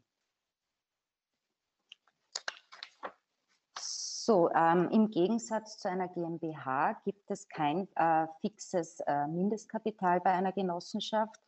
Äh, wenn Sie sich vielleicht in Erinnerung rufen, bei einer GmbH brauche ich ein Mindestkapital von zumindest 35.000 Euro. Das gibt es bei einer Genossenschaft nicht. Bei einer Genossenschaft steht es mir frei, in der Satzung festzulegen, wie hoch ein Geschäftsanteil sein soll, beispielsweise 100 Euro dann muss jedes Mitglied, das Mitglied in der Genossenschaft werden will, einen Geschäftsanteil A 100 Euro übernehmen. Ähm, und das Kapital der Genossenschaft setzt sich dann de facto aus der Anzahl der Mitglieder und der von ihnen übernommenen Anteile zusammen. Die Haftung der Mitglieder ist bei der Genossenschaft beschränkt und zwar in der Regel mit dem doppelten Geschäftsanteil. Das bedeutet, sollte über das Vermögen der Genossenschaft ein Konkursverfahren eröffnet werden, dann bekomme ich logischerweise, weil kein Geld vorhanden ist, meinen Geschäftsanteil nicht ausbezahlt, um beim Beispiel zu bleiben, meine 100 Euro, die ich für den Geschäftsanteil gezahlt habe. Ähm, und ich muss maximal noch einmal 100 Euro zahlen, ähm, um mich sozusagen von meiner Haftung zu befreien. Auch beim Stimmrecht ist, ist, das Genossenschaftsrecht sehr flexibel. Man kann sowohl ein, ein äh, Kopfstimmrecht als auch ein Anteilsstimmrecht vorsehen. Einzige Voraussetzung in beiden Fällen ist, dass jedes Mitglied zumindest eine Stimme haben muss. In der Regel wird aber bei Genossenschaften basierend auf dem demokratischen Prinzip das Kopfstimmrecht gewählt. Das heißt, dass jedes Mitglied unabhängig von der Anzahl der, übernommenen, der übernommenen Geschäftsanteile eine Stimme hat. Wie kommt es nun zu einer Kapitalausstattung der Genossenschaft? Zunächst natürlich, wie bei jedem anderen Unternehmen, im Idealfall auch, durch die laufende Geschäftstätigkeit. Weiters erhält die Genossenschaft ihre Kapitalausstattung aus den übernommenen und von den Mitgliedern eingezahlten Geschäftsanteile. Die Genossenschaft kann natürlich wie jedes andere Unternehmen auch Fremdkapital aufnehmen. Es kann auch ein sogenanntes Eintrittsgeld vorgesehen werden sprich, dass die Mitglieder dafür zahlen, dass sie ähm, an, bei der Genossenschaft mitmachen müssen. Der Vorteil dieses Eintrittsgelds ist, dass ich im Gegensatz ähm, zur Haftung, die ich beim Geschäftsanteil haf, habe, ich habe Ihnen ja vorher gesagt, ich hafte noch einmal mit dem Betrag, ähm, den ich für meinen Geschäftsanteil gezahlt habe. Also mit diesem Eintrittsgeld, das verbleibt in der Genossenschaft, auch wenn ich wieder aus der Genossenschaft ausscheiden sollte. Vorteil ist aber, ich hafte mit diesem Betrag nicht. Weiters haben Genossenschaften auch noch die Möglichkeit, Mitgliedsbeiträge oder Verwaltungsbeiträge von ihren Mitgliedern ähm, zu verlangen, wenn dies in der Satzung vorgesehen ist und dann vom Vorstand oder der Generalversammlung beschlossen wird. Und es gibt auch die Möglichkeit, dass die Mitglieder sogenannte Gesellschafterdarlehen gewähren.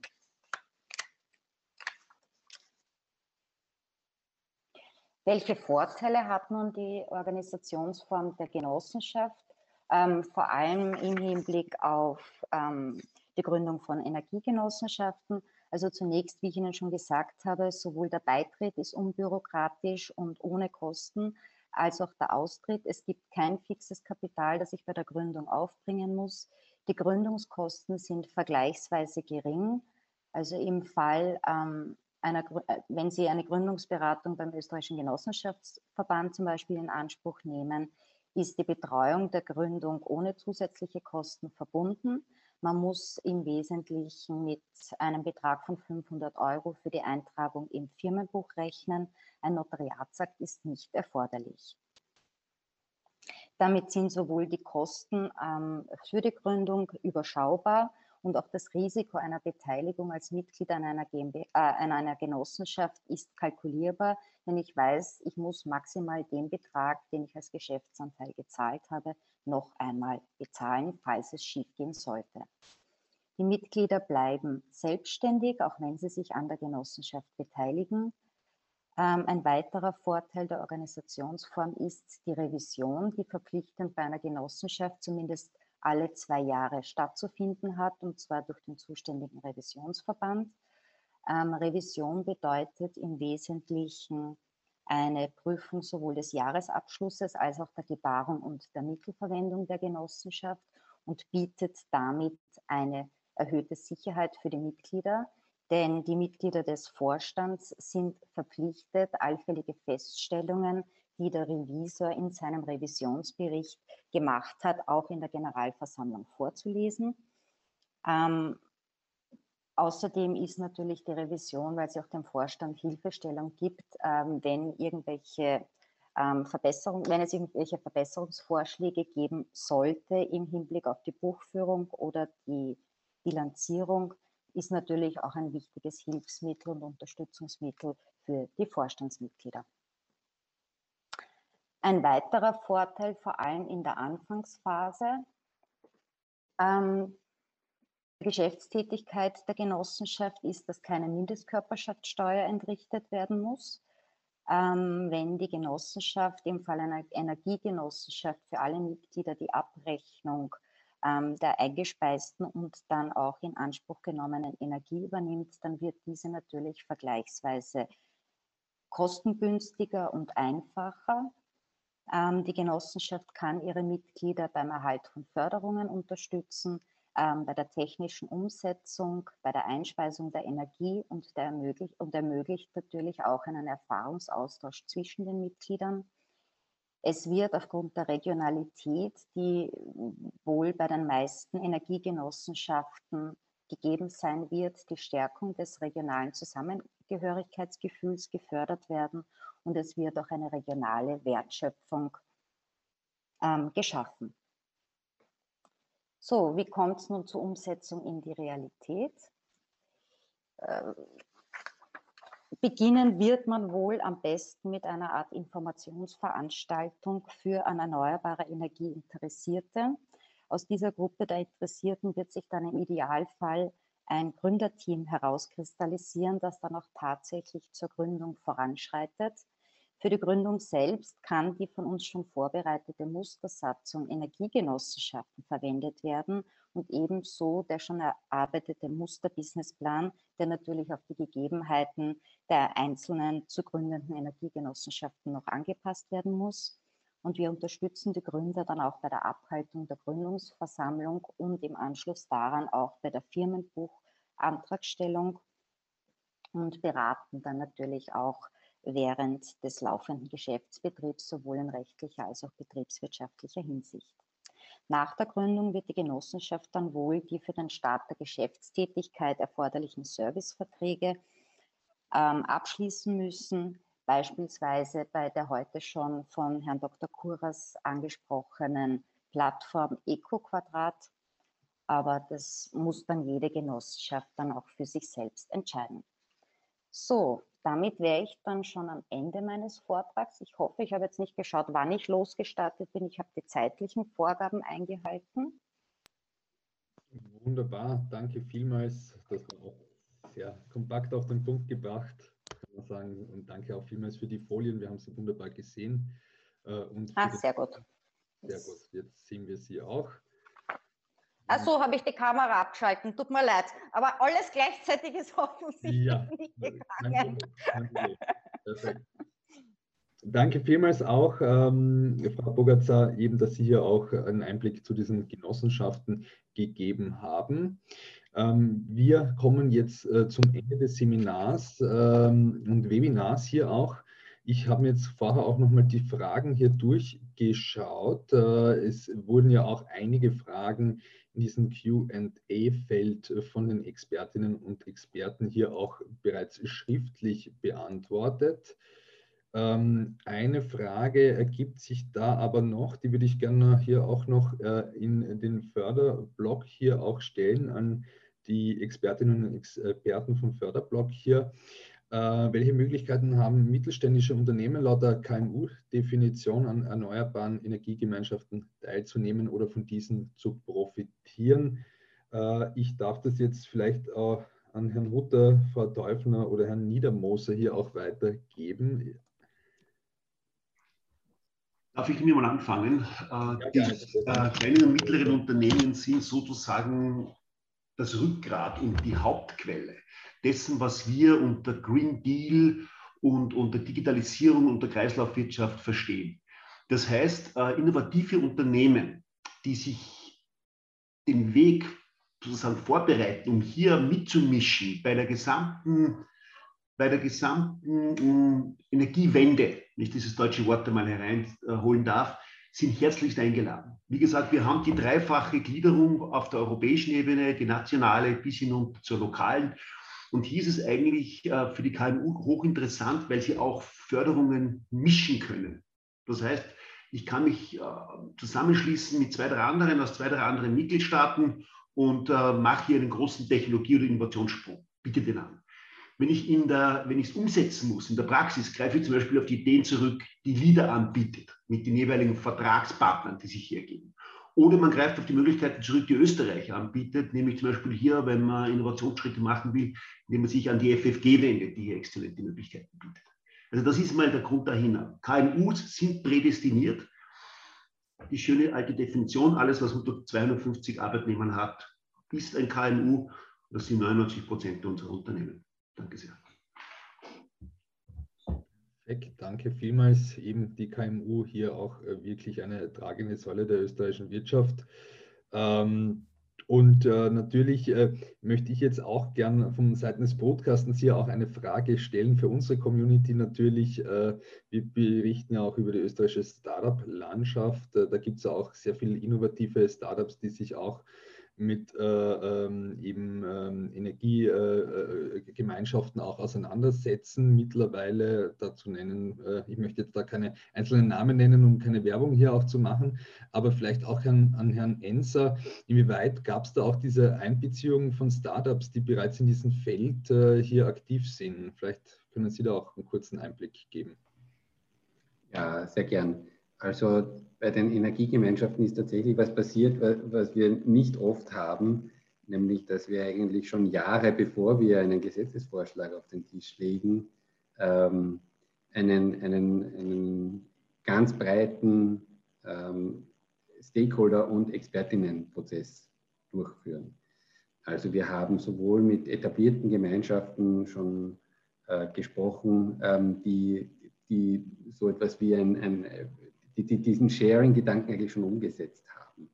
Ähm, also die gemeinschaftliche Nutzung von, von Erzeugungsanlagen, ähm, zum Teil noch viel ausgefeilter und ausgeprägter als das quasi unser Grundmodell oder unser Standardmodell, das wir jetzt rechtlich abgebildet haben, ähm, kann. Wir haben auch mit, äh, mit, mit Wohnbauträgern gesprochen, mit natürlich der Energiewirtschaft gesprochen, die sich auch die Frage stellt, kann man hier dabei sein als quasi gewerbliches Elektrizitäts- oder, oder auch Erdgasunternehmen. Ähm, also es gab da wirklich ähm, ähm, einen, einen sehr breiten Prozess und das hat sich auch fortgesetzt in der Begutachtung. Also das war sicherlich eines der Themen, die, die, die am meisten ähm, aufgegriffen worden sind unter den 2000 Seiten Stellungnahmen, die wir hier bekommen haben. Ähm, und immer noch bekommen wir Stellungnahmen dazu. Also auch zur Regierungsvorlage, es hat keine zwei Tage gedauert. Äh, es sind hier schon zum Teil mit wortwörtlichen Formulierungsvorschlägen zur Verbesserung ähm, äh, noch, noch, weitere äh, Inputs eingelangt.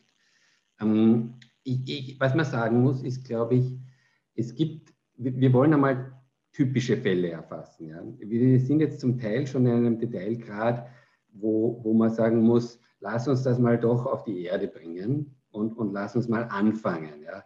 Wir reden hier zum Teil schon darüber, Was ist mit einer Anlage, die jetzt in einer gemeinschaftlichen Erzeugungsanlage gebunden ist, kann die auch gleichzeitig eine EEG werden und eine verschachtelte BEG auch gleich mit bedienen. Ähm, die Frage kann man sich auch stellen, ja, aber vielleicht machen wir mal so die, für die typischen Fälle das Hauptmodell jetzt fertig und versuchen wir da ein gutes Modell auch und gute Beratung und Anleitung wirklich in die Praxis zu bringen, über Gemeinden, über die Netzwerke, die wir da schon haben. Ähm, und, und, und versucht man nicht jetzt im Gesetz jeden Spezialfall zu erfassen. Ähm, das ist ein Gedanke vielleicht dahinter. Und das Zweite, gerade aus der, aus der, aus der Überlegung, haben wir nicht vielleicht auch noch an der einen oder anderen Stelle Forschungsbedarf? Ähm, oder gibt es da vielleicht auch noch etwas, was man einfach ausprobieren muss? Da haben wir ja das schon angesprochene Thema Sandboxes. Ähm, wir haben ja auch im ERG zum ersten Mal, ähm, was auch für gerade für, für Juristen nicht ganz typisch ist, nicht einmal mehr Regulierung hineingeschrieben ins Gesetz, sondern weniger, indem wir nämlich die Möglichkeit geschaffen haben, ähm, für Forschungsfragen ebenso regulatorische Experimentierzonen zu schaffen, äh, die es erlauben sollen, für die Beantwortung von, von eben solchen Fragen das Netz gratis zu benutzen. Das ist die Idee. Also die, Sie kommen mit einer guten Frage an die FFG oder andere vergleichbare Einrichtungen ran und sagen, ich mag das einmal ausprobieren im Feld. Und das heißt, Sie dürfen quasi ohne Entgelte oder mit anderen Entgelten das testen. In, in echt sozusagen. Und, und das ist vielleicht noch ein zweiter Zugang, der helfen soll, da auch ähm, das System weiterzuentwickeln und, und auch dann so auszurichten, dass es praktisch funktioniert.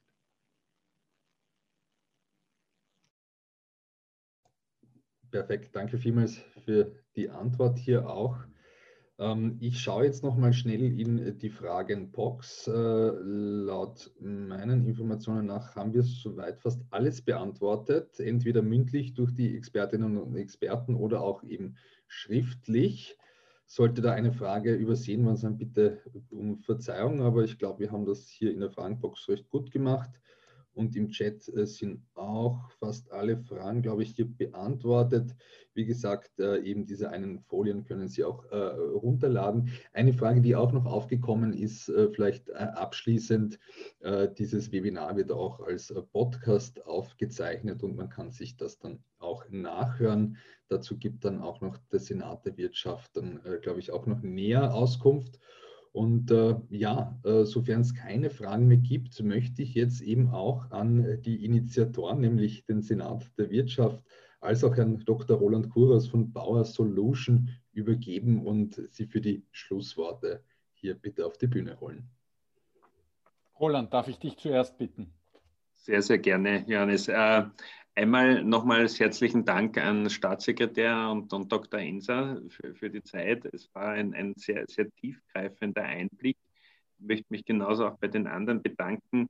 Äh, ich glaube, besonders der Bereich Förderregime ist immer, ich würde jetzt mal, darf ich das mal so als Österreicher sagen, charmant, es hat natürlich immer seine gewisse Komplexität und da ist es, glaube ich, hilfreich, auf die Expertinnen und Experten auch dann zurückzugreifen, weil da weiß man vielleicht schon, wo man das eine oder andere äh, machen kann. Last but not least äh, bei Frau Bogatschka, weil ich glaube, es ist schon wichtig, sich zu überlegen, wie gründet man das Ganze, wie bringt man das Ganze auch dann wieder am Boden.